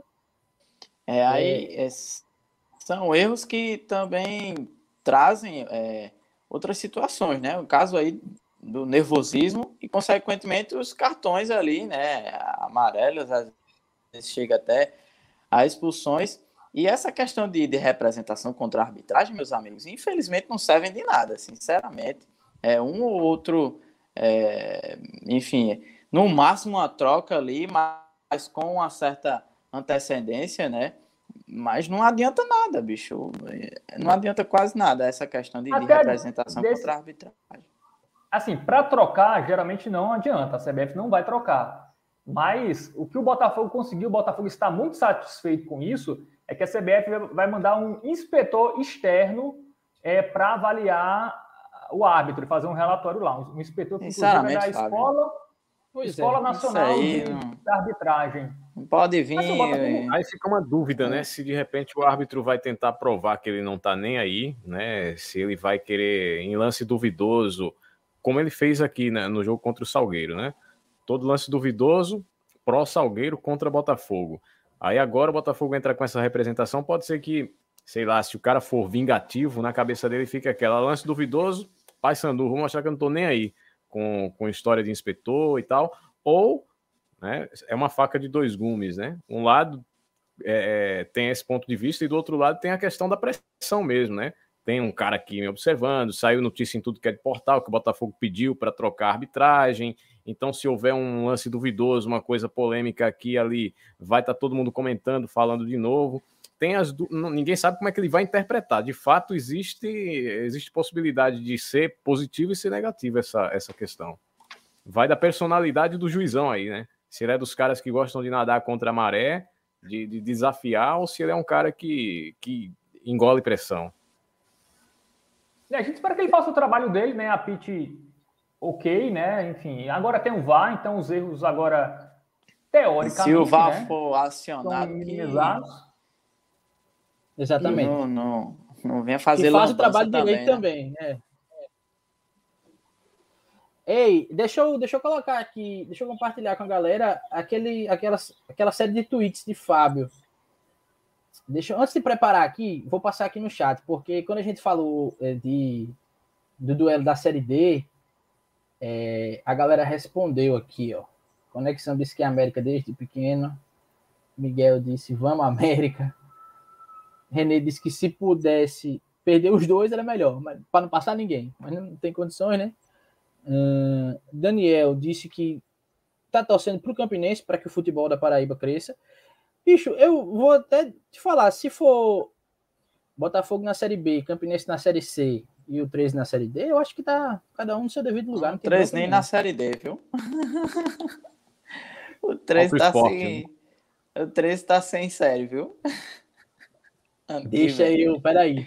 Vamos parar de tirar onda de quem não pode nem ser. O 13 é um time fora de série, de tão bom que ele é. Rapaz. Vamos lá, vamos contar. Não, mas sobre o Campinense, a minha opinião, assim, cara, a gente trabalha com esporte, né? E assim, eu e o Johnny, a gente tá em emissoras comerciais, então pra gente, né, quanto mais times da Paraíba em evidência, pro nosso trabalho é melhor, assim, sabe? Enfim, mais patrocinadores querem investir na rádio, enfim, anunciar, então pra imprensa... É legal, assim, eu torço para o Campinense subir mesmo. Enfim, eu acho que alguns vão ficar com raiva, mas se o Campinense subir, assim, eu não vou ficar triste, porque além de, eu acho que eleva o futebol, né, da Paraíba, tendo mais um time na Série C. Mais ruim o Campinense subir, é bom, é bom para o Botafogo. É bom para o ranking da federação, né, para ter mais vagas, futuramente talvez em uma Copa do Brasil, enfim... Então, assim, eu não acho ruim o Campinense subir. Enfim, eu tenho companheiros em Campina Grande que trabalham com o Campinense, então depende do Campinense bem também para terem o seu trabalho. Então, cara, se o Campinense subir, eu não vou ficar triste. Eu vou ficar... Para a imprensa esportiva e para o futebol paraibano é algo bom, sim. Mas, claro, o torcedor tem que ser mesmo, viu? O torcedor, enfim, que não trabalha como a gente com esporte, eu acho que ele deve secar, assim, tem que secar o rival... Agora fica muito mais fácil de suportar, como o João Pedro falou, né? Se o Campinense subir, o Botafogo subir também, aí tá de boa, tranquilo. O Campinense pode ir até a Série B se o Botafogo for da primeira divisão, né? Tranquilo, não tem problema. Sem problema algum. Deixa eu colocar aqui, eu já até comecei, mas a gente tava conversando ainda. Dá para ver direitinho? Acho que dá, né? Vai, Fábio, explica aí tuas contas. Não, eu... Só rapidinho, o engraçado era que era o Léo que trazia no grupo. A gente tava, enfim, fazendo qualquer coisa da vida, aí Léo vinha dizer, bicho, foi igual ano passado. Aí, tranquilo, Fábio, daqui a pouco outra coisa igual. Meu irmão, como é que pode? Não, vai, coincidências, Fábio, né, bicho? Pois é, o Botafogo e o Vila Nova do ano passado tem muitas coincidências, né? O Vila Nova também foi terceiro colocado do Grupo A, assim como o Botafogo. Tomou 11 gols na primeira fase e tiveram a segunda melhor defesa. O Botafogo foi a segunda melhor defesa da primeira fase e o Vila Nova também foi a segunda melhor defesa da primeira fase. As duas equipes se classificaram com os piores ataques. Só tem um adendo que o Vila Nova foi o pior ataque empatado com outro time aí, que eu não lembro agora se foi Londrina ou se foi Remo, mas se classificou também como o pior ataque. Na segunda fase, as duas equipes estrearam em casa e perderam para o Ituano. O Vila Nova perdeu lá em Goiânia. E o Ituano também o Vila Nova perdeu? Também para o Ituano. Foi para o Ituano, bicho. E na segunda rodada... E se eu não me engano, o placar foi o mesmo, viu? 1-0. Acho que foi 2-1, viu? Eu pesquisei, foi 2-1. Mas foi por um gol de diferença, tá? As coincidências não é isso. Mas pronto. Só de ter sido por 8 anos do mesmo jeito já é... Maluco. Já é alguma coisa, né? E aí, tem uma curiosidade que é esse jogo contra o Paysandu, né? O Vila Nova venceu o jogo seguinte fora de casa contra uma equipe de expressão do futebol brasileiro fora de casa, né? E aí começou que tinha liderado a primeira fase, né? No caso do ano passado foi o Santa Cruz, nesse caso para o Botafogo é o Paysandu. Então, fica a coincidência, né? Claro que são contextos diferentes. Mas não para por aí, né? Ou aqui você só explicou. O Santa Cruz empatou com o Brusque, né? E aí vem o Paysandu e o Criciúma que empatam também 0-0. Nossa, então, muita coincidência. São muitas coincidências, bicho. Tá aqui mais sobre isso, né? Bicho, de verdade. Fica coincidência legal, né? Trazer essas curiosidades. Imagina se o raio cai duas vezes. Mas não tem como você colocar isso tudo, Fábio, e depois dizer isso não significa nada. Meu amigo, não tem condições não. Na prática não significa, mas fica a curiosidade. Assim, se o Botafogo ganhar o seu jogo contra o Paysandu, eu vou voltar ali, mais uma coincidência. Enfim, inclusive os dois finalistas perderam em casa a primeira rodada, né? Talvez se a final for Ipiranga, que também perdeu em casa a primeira rodada, e Botafogo, vai ser um negócio incrível. Mas assim, só um adendo, né? O Vila Nova no passado tinha um problema do técnico, ele mudou o técnico, acho que foi depois, eu não sei se foi no final da primeira fase ou se foi após a primeira rodada. Mas mudou o treinador, e acho que a grande diferença entre o Vila Nova daquele ano e o Botafogo para esse ano é esse. O problema do Vila Nova era muito mais o técnico, que era fraco. Era o Bolívar, e depois mudaram para o Márcio Fernandes. Aqui no Botafogo, me parece que o problema é muito mais os jogadores, né? A falta de um elenco mais robusto. Então, eu aponto essas diferenças que, na prática, podem dar outro resultado. Mas o que isso é importante, mostra que é possível, né? Como foi até o João que falou, não foi, João, no nosso último episódio? O que interessa é demonstrar que é possível, cara. Ainda faltam 5 rodadas. O Vila Nova, inclusive, foi líder da chave com 10 pontos. 3 vitórias e um empate. E como tem muito empate, vai ter muito empate nessa reta final também, é normal da Série C, 9, 10 pontos, cara, o time sobe. Então, o Botafogo ainda tem 5 jogos aí, 3 vitórias, um empate, uma derrota, garante o Botafogo na Série B. Então, tá tudo aberto, cara, tá tudo aberto. E, enfim, eu acho que dá para o torcedor ainda manter a confiança para o Botafogo nessa Série C, apesar do ataque ainda ser um negócio que a gente vai discutir daqui a pouco. É algo que o time vai ter que melhorar. Assim. Se quiser subir, vai ter que começar a fazer gol. Olha, Renê participando aí, dizendo que a galera fica confiante por conta dessas maluquices que tu faz. Antes era o negócio do jogo de noite, agora tem todas essas coincidências, e aí ele pergunta. E aí? Quer mais uma coincidência? Quer mais uma coincidência? Responda, Renê, aí. Vai cobrar o bicho? Eu só acho que Fábio tá gastando essa sorte comentando essas coisas, porque foi ele falar o negócio dos jogos à noite e desandou a coisa. Mas demorou para acontecer, viu? Não foi? Eu falei bem antes, aí vários falaram defender. Não, mas aí a gente não teve jogos à noite. Quando começou a ter novamente, o problema apareceu. Você podia ter ficado quieto, né, Fabinho? Não, mas só perdeu esse. Eu acho que o Jacuipense foi de noite, o Tombense empatou, né? Mas fala aí a coincidência que você disse que ia falar também. Não, a outra. No primeiro turno, né, no jogo contra o Paysandu, mais uma coincidência, que na prática não tem nada a ver, mas Botafogo venceu, era a segunda rodada da primeira fase, um jogo segunda-feira às 20h na Curuzu, o Botafogo venceu o Paysandu. E agora, pela segunda rodada da fase final, segunda-feira, 20h na Curuzu, de novo Paysandu e Botafogo. Vamos ver se o raio cai duas vezes no mesmo lugar nesse jogo, né? A única diferença agora é que vai ter torcida, né, na Curuzu. É, vai ter torcida. Ô, Fábio, antes da gente ir pro campinho, eu queria mostrar a sonora de Gerson que a gente separou, mas eu não tô conseguindo... Tu consegue mandar ela aí no WhatsApp? Já tá com ela... Tu baixou? Consegue mandar no grupo? O arquivo é grande, viu, João? Acho que não dá pra gente... Então deixa eu ver se eu consigo compartilhar a tela... Peraí, deixa eu ver aqui. Só se a gente... O que tu disse? Não. Enquanto isso, vamos ler umas mensagens aqui, João. O Regis Silva que tá postando o Marcos Aurélio, viu? Bola parada, assistências... e também confia no dia iluminado do Elton Felipe, que realmente é o melhor atacante do Botafogo, né? O Roberto Lima falando pra gente não falar dos matutos, do Campinense... Enfim, conectando a gente aqui. Rapaz. Mas enfim, tá no ponto aqui já. Posso colocar? Pode colocar. Deixa eu dar o play aqui. Peraí, deixa eu contextualizar. Fiz besteira, já soltei sem perguntar. A pergunta, já que a gente vai falar sobre a escalação, daqui a pouco a gente vai abrir aqui nosso campinho. A pergunta era se ele leva em conta a possibilidade de voltar a jogar com três zagueiros, no 3-5-2, 3-4-3, enfim. Era isso. Ele está pensando, está cogitando essa mudança, esse retorno da linha de três. E aí a resposta.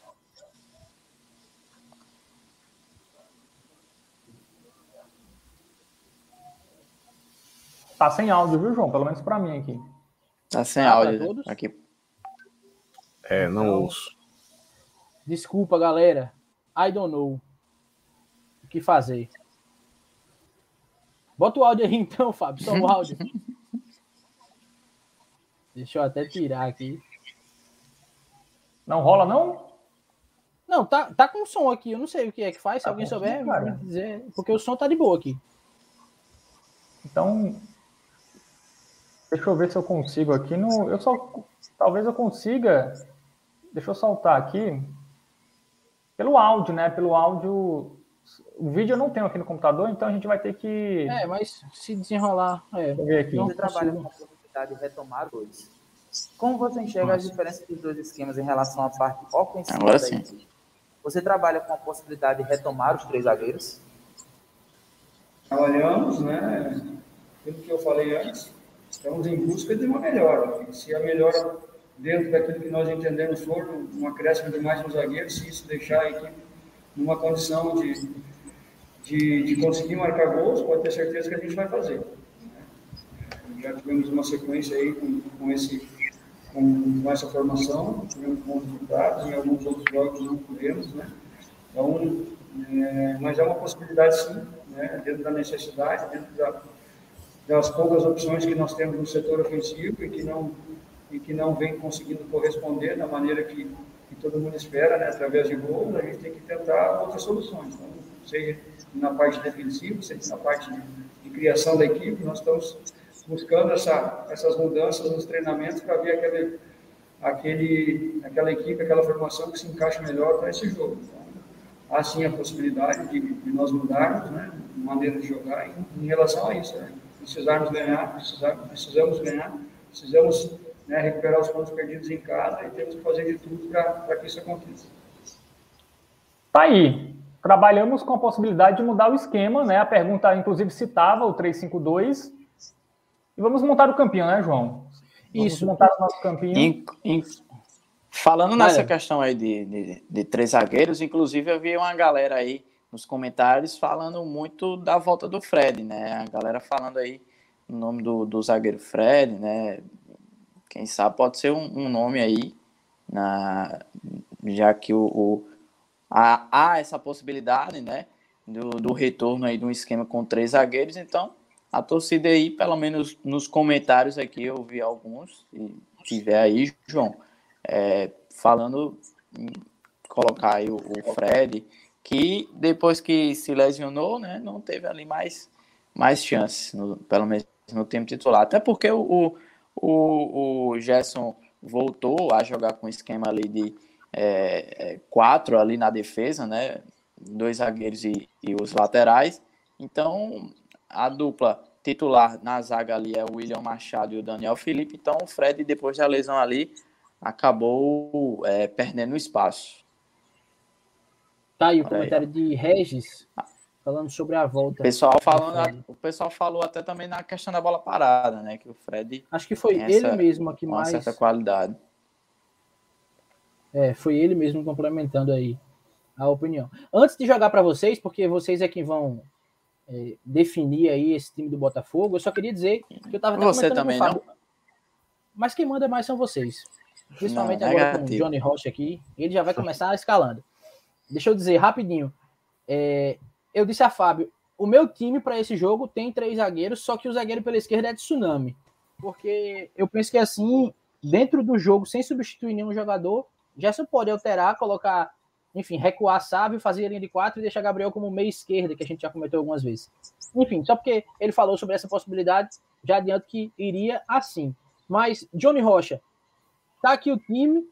Geralmente, a defesa a gente não altera muito, porque é sempre Felipe, Sávio, Daniel, William, e a questão do lateral, que muda muito. Mas, já começo perguntando a você, você vai com essa linha de 4 defensores, ou mudaria para 3? Como é que você monta o time do Botafogo para esse jogo? Enquanto isso, já vou colocando aqui alguns nomes. Fica à vontade. Certo. O Felipe, ok, né? Apesar da falha no último jogo, obviamente, ele é o cara, tá de volta e vai ficar. Então, vamos lá. Linha de 4, sim, tá? Agora sim, a questão do Fred, cara. A gente fala muito de ter um batedor, né? De ter um cara para bater faltas. O Marcos Aurélio não tá acertando nada ultimamente, né? Ele entrou bem no jogo passado, mas no tocante às cobranças de falta, as tradicionais bolas paradas dele não vem bem, né? E eu acho que seria interessante a gente ter um cara que tivesse essa possibilidade no time do Botafogo, né? O William Goiano, indiscutível, inquestionável, beleza, bacana. Mas acho que fica sempre aberta essa possibilidade aí. Do Aqui você teria essa dúvida, então, entre Daniel e Fred. Teria. Ou você iria de Fred? Eu iria de Fred, cara, para esse jogo. Iria de Fred. William Goiano e Fred. William Machado, né, Johnny? William Machado, perdão. Não há uma vez que eu fale o do William Machado sem confundir. Vamos lá. Tem aquela dúvida entre Tsunami e Gabriel, né? Fica sempre aquela dúvida, até na cabeça de Gerson também. O Tsunami mais à frente, cara, fica melhor, né, cara? O Tsunami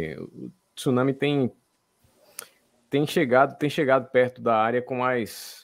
Então colocaria o Gabriel Araújo na lateral esquerda e o Tsunami mais à frente. Mas tu mudaria o esquema, Johnny? Tu ia no 4 com... Fábio, deixa o Johnny montar o time dele? Me deixa em paz, Fábio. Você me deixa em paz. Ele tá indo pro meio, peraí que a gente vai saber como é que vai ficar. Não é, a gente quer influenciar, meu irmão. Johnny, fica à vontade. Não, aqui tem você que ter lugar pros dois, cara. E assim, tem muita dúvida até chegar no meio de campo, né? Até porque, assim, Clayton não foi bem no jogo passado. Foi mal, não desempenhou um bom futebol. Mas ele é um grande jogador e, assim, não pode perder lugar no time também. Mas a gente sempre fica com dúvida, cara.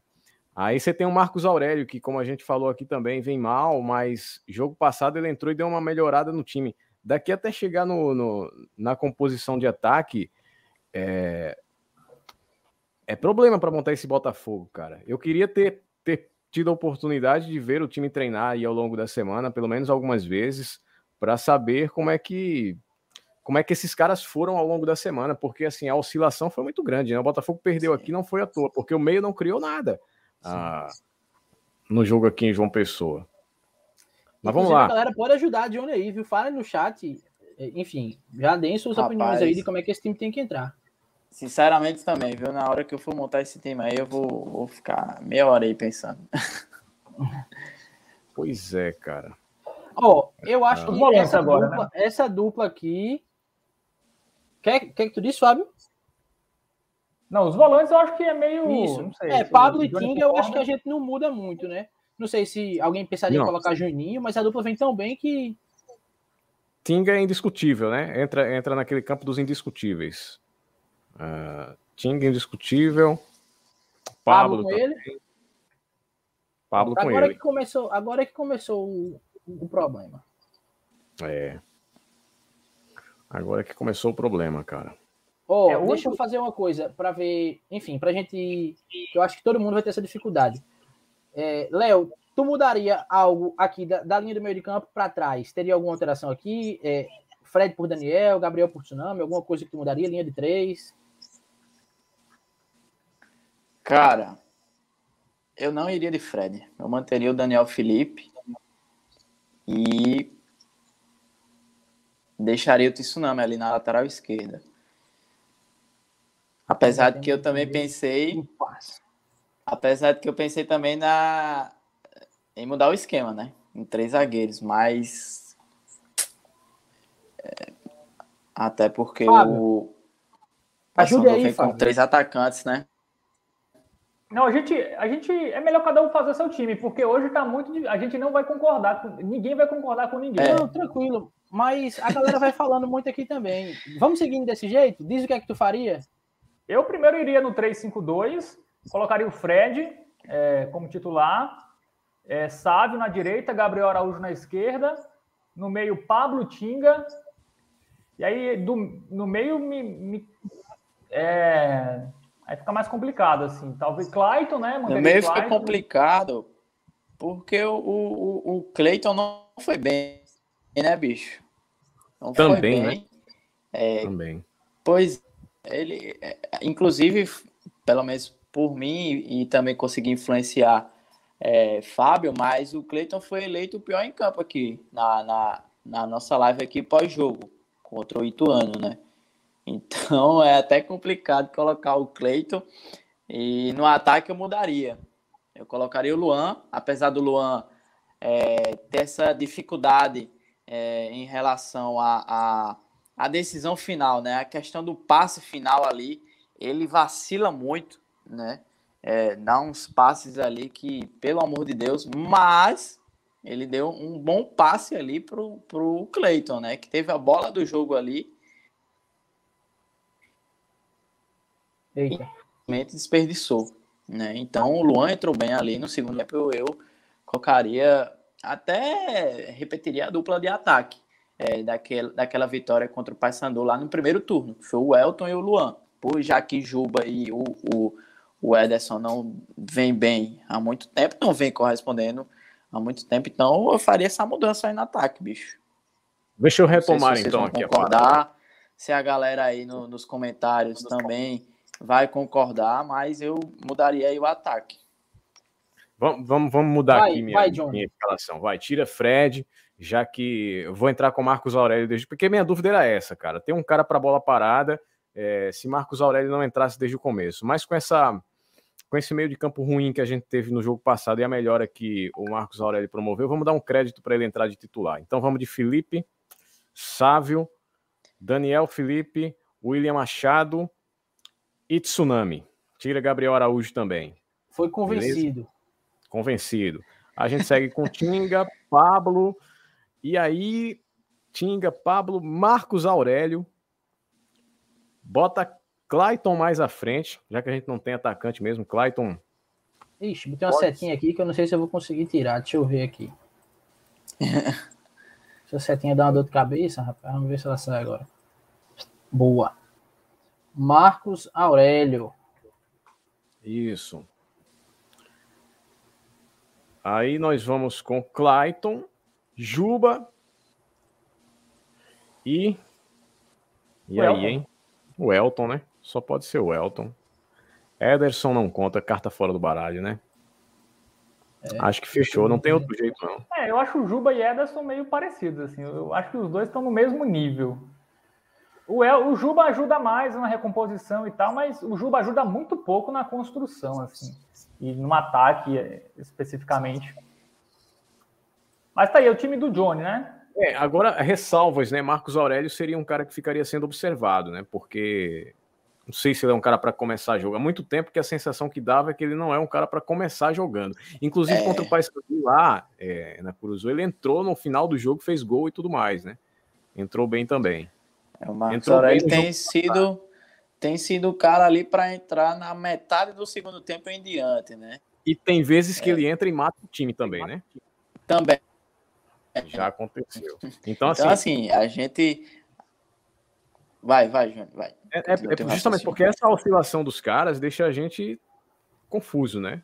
Regis disse que colocaria o Marcos Aurélio aos 20 ou 25 do segundo tempo. É o que vem acontecendo ultimamente, né, bicho? Acho que o Marcos Aurélio teve essa queda de rendimento aí há muito tempo, né? Na temporada o Marcos Aurélio não foi aquele Marcos Aurélio que o torcedor do Botafogo tá acostumado, também a idade, né, bicho? Acho que a idade também é um fator aí que anda pesando aí para esse momento do Marcos Aurélio. Mas ele entrou bem, sem dúvidas, contra o Ituano. O que deixa essa dúvida, né, na gente. Mas a galera tá falando aqui que o Juba, ele é horrível, só que assim, o Ederson também não tá jogando nada, cara. Tá parecendo um ex-jogador em atividade. Ele entra, tá sem tempo de bola, não tá se posicionando. Perdido. É complicado, velho. É uma situação... A gente já tá apostando, já coloca um Clayton mais avançado aí, sei lá, pra ver se o cara funciona como atacante também, né? Porque o Botafogo não tem... É o Elton e só. Não vejo... Deixa eu fazer uma coisa. Já que o meu time já tá pronto na minha cabeça, eu vou colocar logo o meu aqui. Então coloca aí. E aí a gente vai pro de vocês, que não muda muito. Inclusive eu vi alguém comentando parecido aí. Mas é mais ou menos isso. Aí aqui... Ô, seta, meu Deus do céu. Perde um tempo danado pra tirar essa seta. Deixa ela aí. Deixa ela aqui mesmo. Eu vou fazer o seguinte, porque assim, eu concordo que Clayton foi mal, mas ele também já foi bem, então, assim, não vou tirar o bicho porque ele jogou mal um jogo. Essa questão do Marcos Aurélio me parece muito aquela questão, a solução é sempre quem tá fora. E assim, o Marcos Aurélio contra o Ituano pegou um time lá já se defendendo, não querendo mais atacar. O Marcos Aurélio deu um chute de fora da área que foi perigoso. Isso. E bateu uns escanteios relativamente bem, assim, foi isso que o Marcos Aurélio fez. Assim... Eu não estou vendo treino, assim, se o Marcos Aurélio estiver treinando realmente bem, eu realmente pensaria em colocá-lo como titular pela experiência e tal, pela questão da bola parada, que uma hora pode entrar, enfim. Mas como eu não estou vendo treino, e o que eu só estou vendo são jogos, então eu vou analisar pelos jogos. E pelos jogos, o Marcos Aurélio, mesmo tendo entrado bem no finzinho do jogo contra o Ituano, ele não me convenceu a ponto de ser titular e tirar o Clayton, por exemplo. É um jogador que bate muito bem pênalti, diferente do Marcos Aurélio, que já perdeu 2 esse ano. E aí, com o VAR, a chance de ter um pênalti nos jogos é muito maior. Então, eu ainda manteria o Clayton por isso. Pois eu vou assim, eu vou com essa linha de 3, formada por Daniel, William e Tsunami, Ting e Pablo, Salve de um lado, Gabriel do outro, Clayton, dando esse suporte para Clayton e o Elton. Eu não vou colocar nem Juba nem Ederson, porque, enfim, não aguento mais sofrer. Foi bem. Se acontecer alguma coisa aí, que venha depois. E eu penso nesse time porque... Em determinado momento do jogo, que a gente sabe que Gerson muda mesmo, se ele perceber alguma coisa, o time varia assim, sabe? E nem, não precisa nem ser uma mudança. Pode ser em momento de defesa de um jeito, de ataque do outro, enfim. Mas tem essa possibilidade também de ter Clayton aqui flutuando, né? Que o pessoal gosta de falar. E o Elton como esse cara que chega mais. Gabriel de um lado, Clayton do outro. Tem a proteção dos volantes, enfim. Eu gosto desse time, mas ele começaria... assim, com 3, enfim, 5, 2. Era isso. Print. Quem vai agora? Quem é que já dá tempo de pensar? E aí? Fábio Hermano. Não, posso ir. Assim, seria basicamente esse time, viu, João? Eu concordo. Mas tinha que colocar Fred, né? Eu colocaria Fred. Mas vocês lembram que... Porque você ainda tem o Luiz Gustavo no banco, você tem o Gabriel e Ana, você vai improvisar um lateral, assim. Eu acho que, inclusive, até pelo Gabriel Araújo, um jogador que é muito acionado, é muito provável que ele canse durante o jogo. E aí eu deixaria o Tsunami para substituir o Gabriel Araújo e ia com o Fred, até pela questão da bola parada também, um cara que bate falta bem, enfim, daria essa opção, e é um jogador que é bom na bola aérea, enfim, eu daria essa chance para o Fred, assim, sabe? É, ele era titular, né, até se lesionar lá, teve que fazer uma artroscopia no joelho, e aí, aí o time saiu do 3-5-2, né, ele perdeu a posição de titular, e agora não voltou mais, mas se eu fosse no 3-5-2, eu iria com o Fred. Iria com o Fred, sim, e ia ser... Não ia improvisar, assim. Tem tanto zagueiro no elenco, assim, aí improvisar, não faria isso. O resto, eu acho mais ou menos isso, assim. E aí, o que eu faria durante o jogo? Se acabou 0-0, o Cleiton jogou mal, aí sim, agora eu coloco o Marcos Aurélio. Vamos dar 45 minutos para o Marcos Aurélio. Faz teu nome aí, Marcos Aurélio. Você vai... É a sua chance. Joga aí um tempo inteiro... E vamos ver. E seria basicamente isso, assim. Aí você ainda teria como opções para o segundo tempo o Luan Lúcio, o Juninho, enfim. Eu acho esse time muito bom, assim, esse time do João. A minha única mudança seria mesmo colocaria o Fred e deixaria o William Machado pela esquerda, que ele já é mais acostumado a jogar pela esquerda, exatamente, não tão centralizado. Então, eu acho esse time bom, inclusive... Como o Felipe falou, né, os dois laterais direitos do Paysandu estão lesionados, né? Então, esse jogo pela esquerda do Botafogo pode ser muito bom, né? Com o Gabriel Araújo, o Elton também pode jogar ali também, cair para aquele lado, o Clayton também. Então, cara, eu acho que até estou mais confiante para o Botafogo para esse jogo. Assim, o Gerson deu o indicativo que vai mudar, né? Ele não falou o quê, pode ser o esquema. Eu acho que a única coisa que, para mudar substancialmente, vai ser o esquema. A única mudança que seria... não seria básica, seria a entrada do... Seria manter o esquema... Mantendo o esquema, né? A única mudança que não seria básica, mantendo o esquema, era ter o Elton e o Luan Lúcio no ataque, como foi no primeiro jogo, lá da primeira fase, lá em Belém. Eu acho que ele vai fazer uma dessas mudanças. Ou vai mudar para o 3-5-2, ou vai começar com Elton e Luan Lúcio. Eu acho que vai ser uma dessas mudanças, pelo que ele falou na coletiva, né? Ele falou que vai mudar alguma coisa. E se é para mudar, tem que... Não adianta, sei lá, tirar o Juba e coloca o Ederson. Não é mudança nenhuma, é a mesma coisa. Você trocou 6 por meia dúzia. Por 5,5. Antes de passar para o time do Léo, só dar uma boa noite aqui a Joalisson, atrasado, porque estava trabalhando, mas aí fez questão de saudar aqui a gente. Um abraço, Jojó. Léo, e aí? Tu muda para a linha de 4, como estava o time de Johnny? Como é que você pensa? Sim, Fábio falou aí, nessa questão aí da mudança, mantendo o esquema. E é justamente assim que eu vou. Mantendo, né, o 4-4-2. Bicho, sinceramente, depois da atuação do Cleiton, né, até não tive dúvida em eleger ele como o pior em campo contra o Ituano, né? Mas vocês me convenceram em dar uma chance a ele. Muito porque eu comentei muito aqui a questão do Clayton sozinho ali no meio campo, né? Que o Clayton tinha essa... Em alguns jogos a gente viu que o Clayton estava muito sozinho ali no meio campo e sentia a falta ali de um companheiro para auxiliar ele ali na criação. O cara poderia ser Marcos Aurélio, mas a gente vê aí que o Marcos Aurélio é aquele jogador que a gente não sente aquela firmeza para ele começar como titular. É mais naquela questão ali um jogador ali de segundo tempo, metade do segundo tempo para o final, muito por conta do rendimento dele, né, nessa temporada, e também a idade. É isso. Então eu mantenho ali o 4-4-2, né? O Sávio, inclusive, está de volta. E coloco o Tsunami ali na lateral esquerda. A dupla de zaga mantida, né? William Machado e Daniel Felipe. A dupla de volantes também, com Tinga e Pablo. E mantenho o Cleiton ali junto com o Clayton. E no ataque, o Elton e o Luan Lúcio, que, ao meu ver, entrou bem ali no segundo tempo.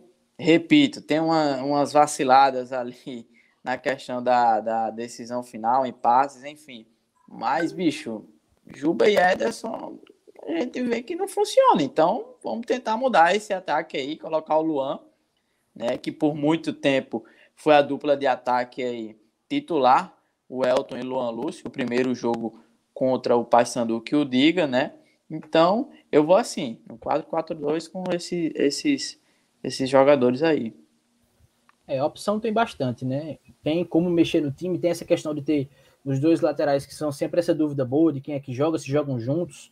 É, pode ser Tsunami na zaga, ou como o Fábio falou, tem elenco para colocar pelo menos 3 zagueiros, Luiz Gustavo, Gabriel Iano, Fred.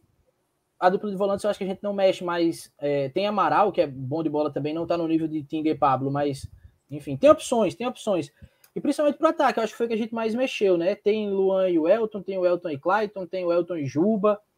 Eu acho que dá para mexer bastante. Aqui nos comentários o pessoal também comentou a respeito de 3 zagueiros, tem gente que continua com a linha de 4.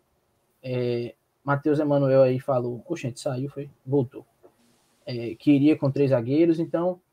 Tem uma rodada opção, que... Né? Tem muitas opiniões, né? A gente aqui mesmo teve opiniões aí diferenciadas, a galera aí nos comentários. Então, para você ver, né, que depois da partida contra o Ituano, depois das atuações de alguns jogadores aí, veio essas dúvidas aí, né?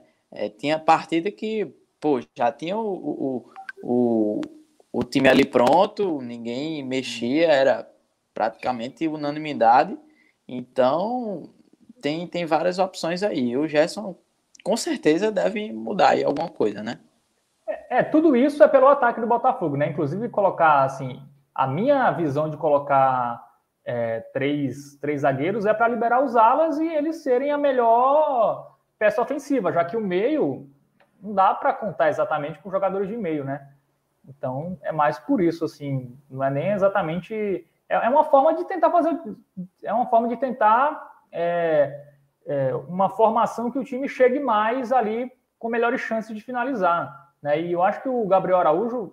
eu até gostei dele no segundo tempo contra o Ituano, deu uns cruzamentos legais, mas falta o centroavante, né?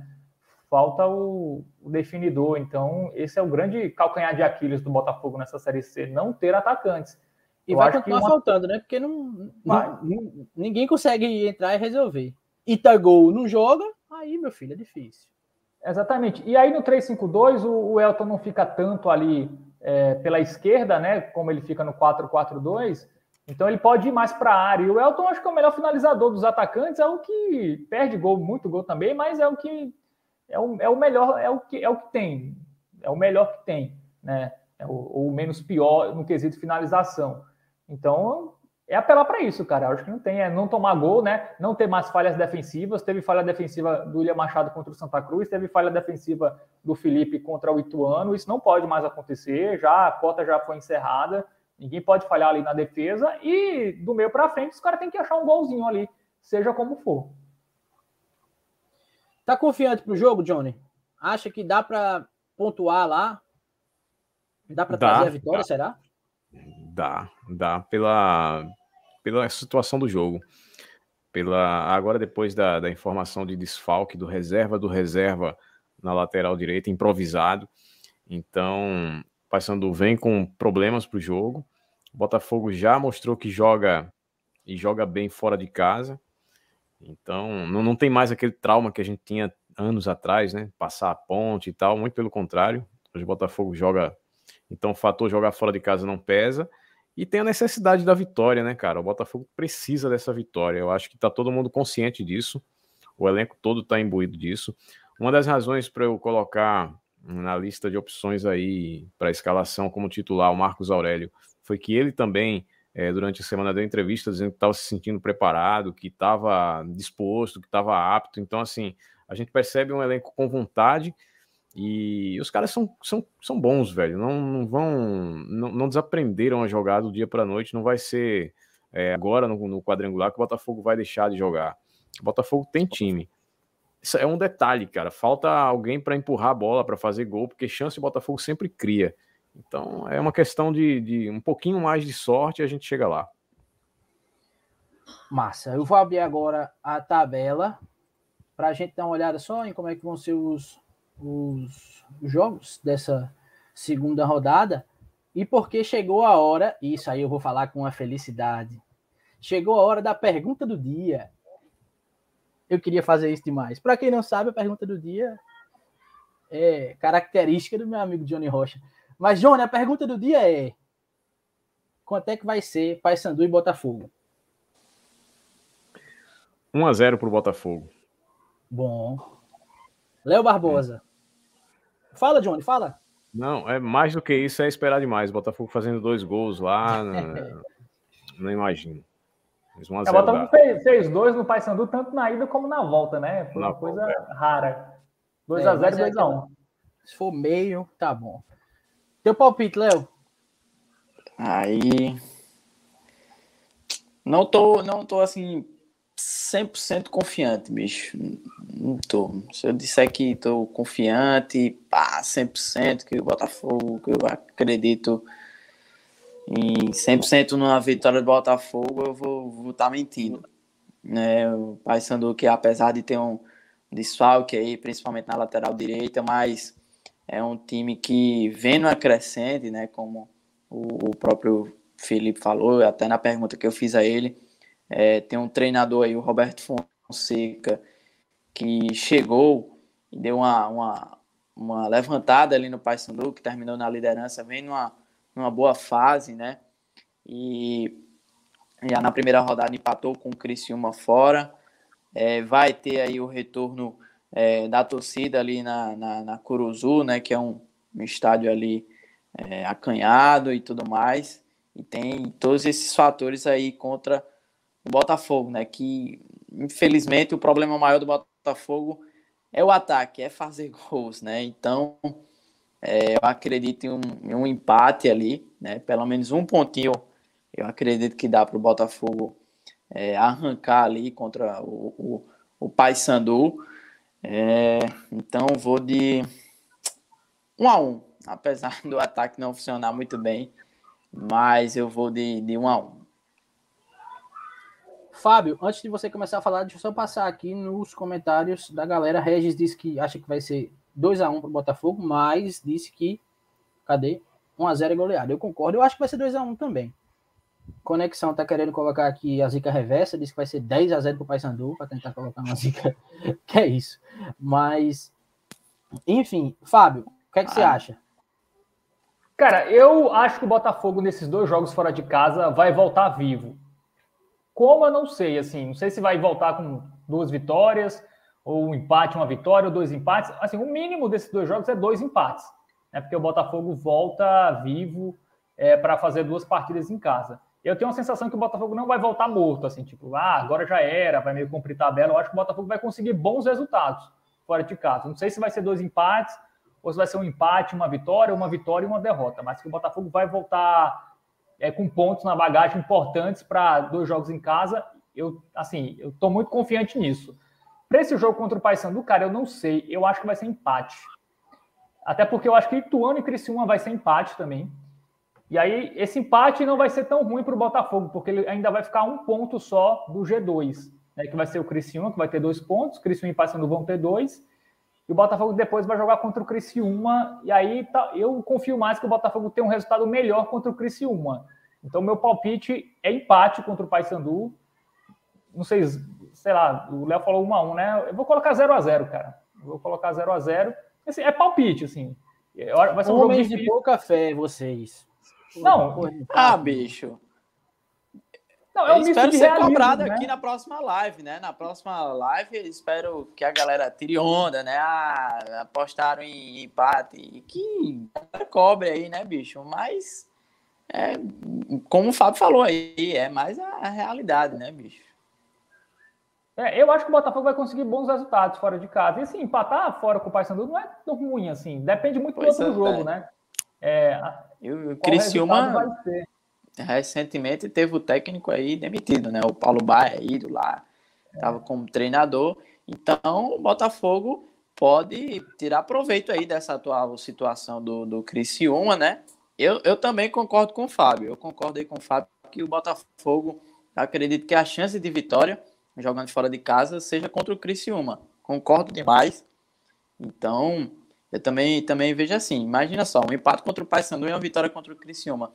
Inclusive, Fábio, me corrija se eu estiver errado, o Botafogo não volta para João Pessoa, né? Depois dessa partida contra o Paysandu, já deve passar aí a semana se preparando fora de João Pessoa, né? Contra o Criciúma. Exatamente, até por isso eu estou confiando nesses jogos fora, né? Porque os jogadores vão ficar ali 9 dias reunidos, enfim, só focado no jogo. Concentração, né? Total, né? Concentração total.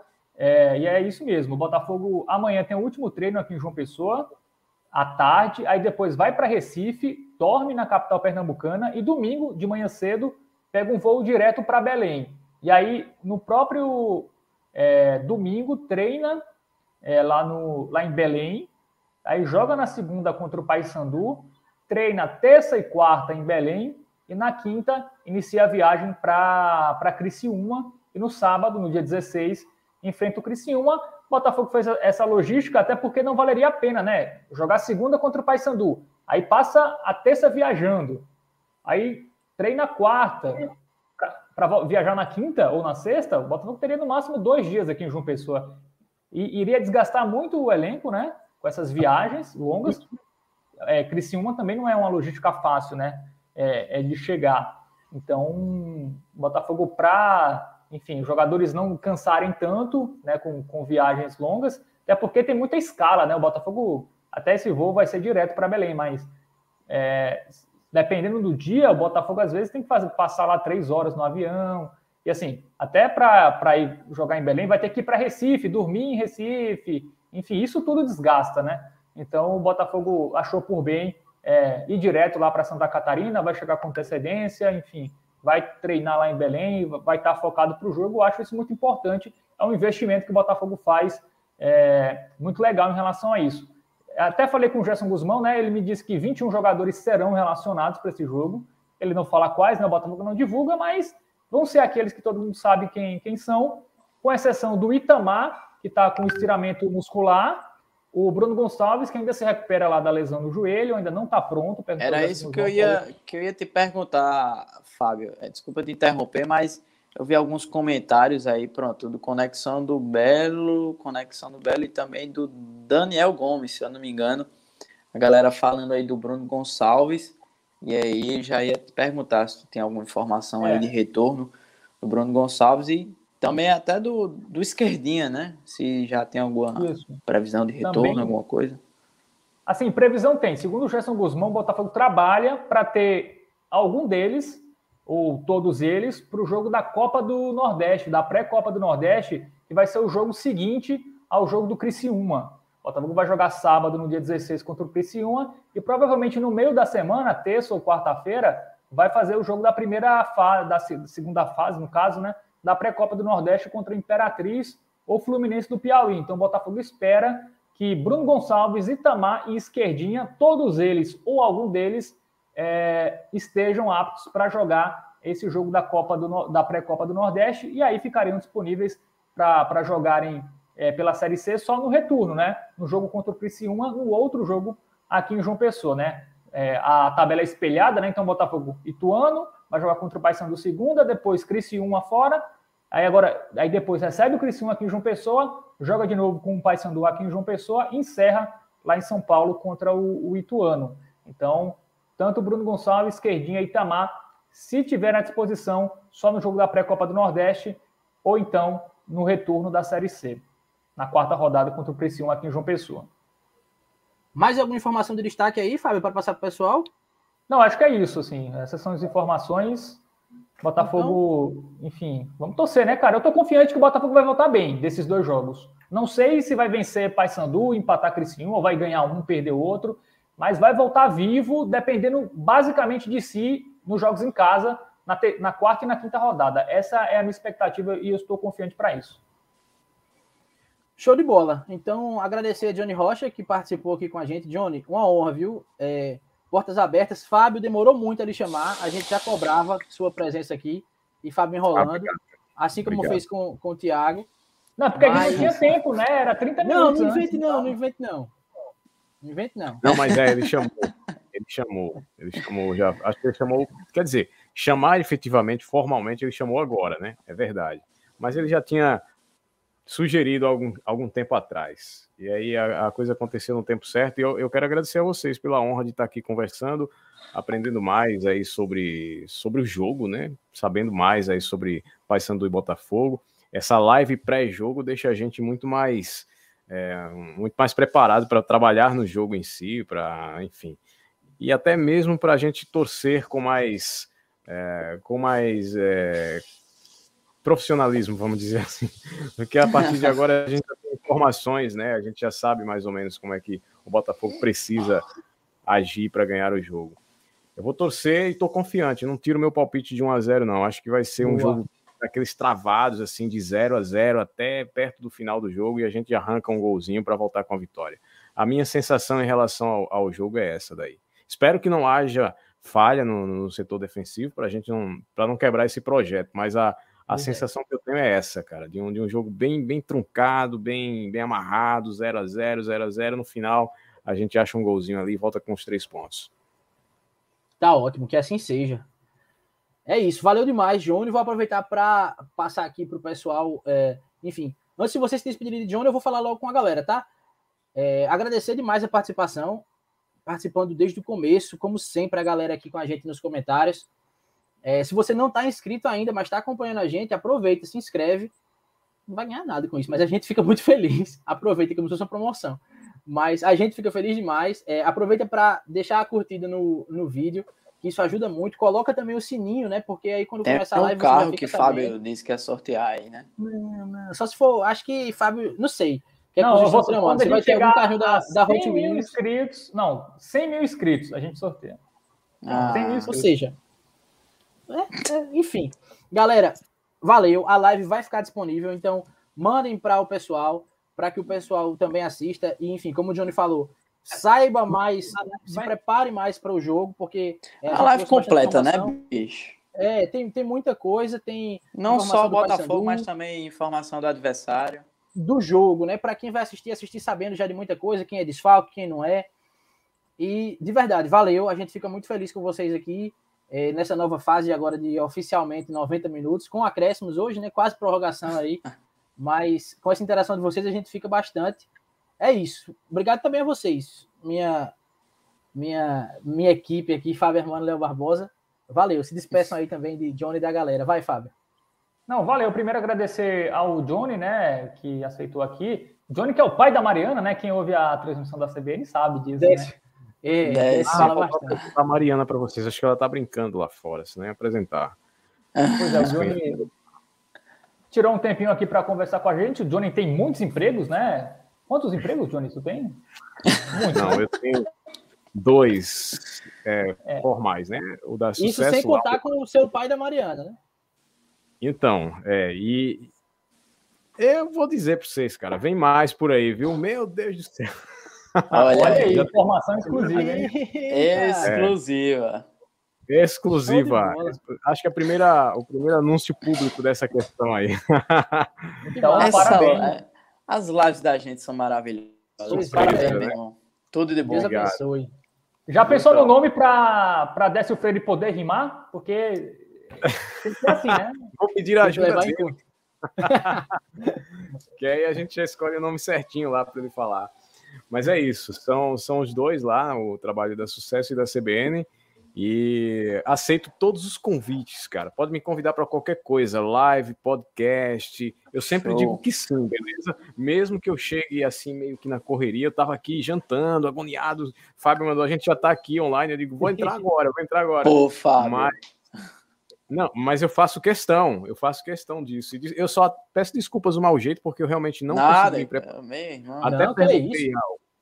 Eu perguntei ao Fábio, né, sobre o que é que vocês iriam tratar exatamente na live e tal, para não chegar aqui né, totalmente perdido, mas como eu saí da rádio já em cima da hora, fiz outras coisas no caminho, enfim, cheguei aqui meio que de paraquedas e aí comecei a pensar no jogo agora. A live me trouxe para o jogo, isso é muito bacana. Eu já estou vivendo aqui nessa concentração aí para Paysandu e Botafogo. Valeu, galera. Obrigado a vocês. Hein? Valeu, Johnny. Parabéns aí. Mais um filhinho, né, a caminho. E agradecer a galera que acompanhou aqui a gente, né? Se inscreve, né? É sempre bom reforçar. Deixa o like aí pra gente, que a gente vai crescendo bastante. Compartilha nos grupos aí de torcida do Botafogo, grupo da família, enfim. Marca a gente no Instagram, enfim. O que vocês puderem fazer para ajudar a divulgar nosso trabalho, a gente fica muito, muito agradecido. E é isso. Grande abraço para todo mundo e terça-feira, live... comemorando um bom resultado lá em Belém. É isso, então. Valeu, Johnny. Né? Tudo de bom aí para você nessa nova fase aí, né? Mais um aí a caminho. Então, Deus abençoe, meu irmão. Tudo de bom e é isso. Torcer para o Botafogo sair lá de Belém com um bom resultado, né? Nem que seja um empate. E terça-feira a gente falar aqui desse jogo aí do Botafogo. Tomara que com um bom resultado. É isso. Valeu, galera, pela participação e tamo junto. Valeu, galera. Vou encerrando por aqui. O Fábio já falou, terça-feira, não segunda, porque acaba muito tarde o jogo. Então, terça, com mais calma, a gente conversa, repercute. Vai ter Iaco Lopes com a gente. Valeu, até lá. Que seja uma live festiva de comemoração. Valeu, Johnny. Um abraço. Valeu todo mundo que ficou aqui com a gente até agora, que participou aqui, galera, que está assistindo depois. Valeu!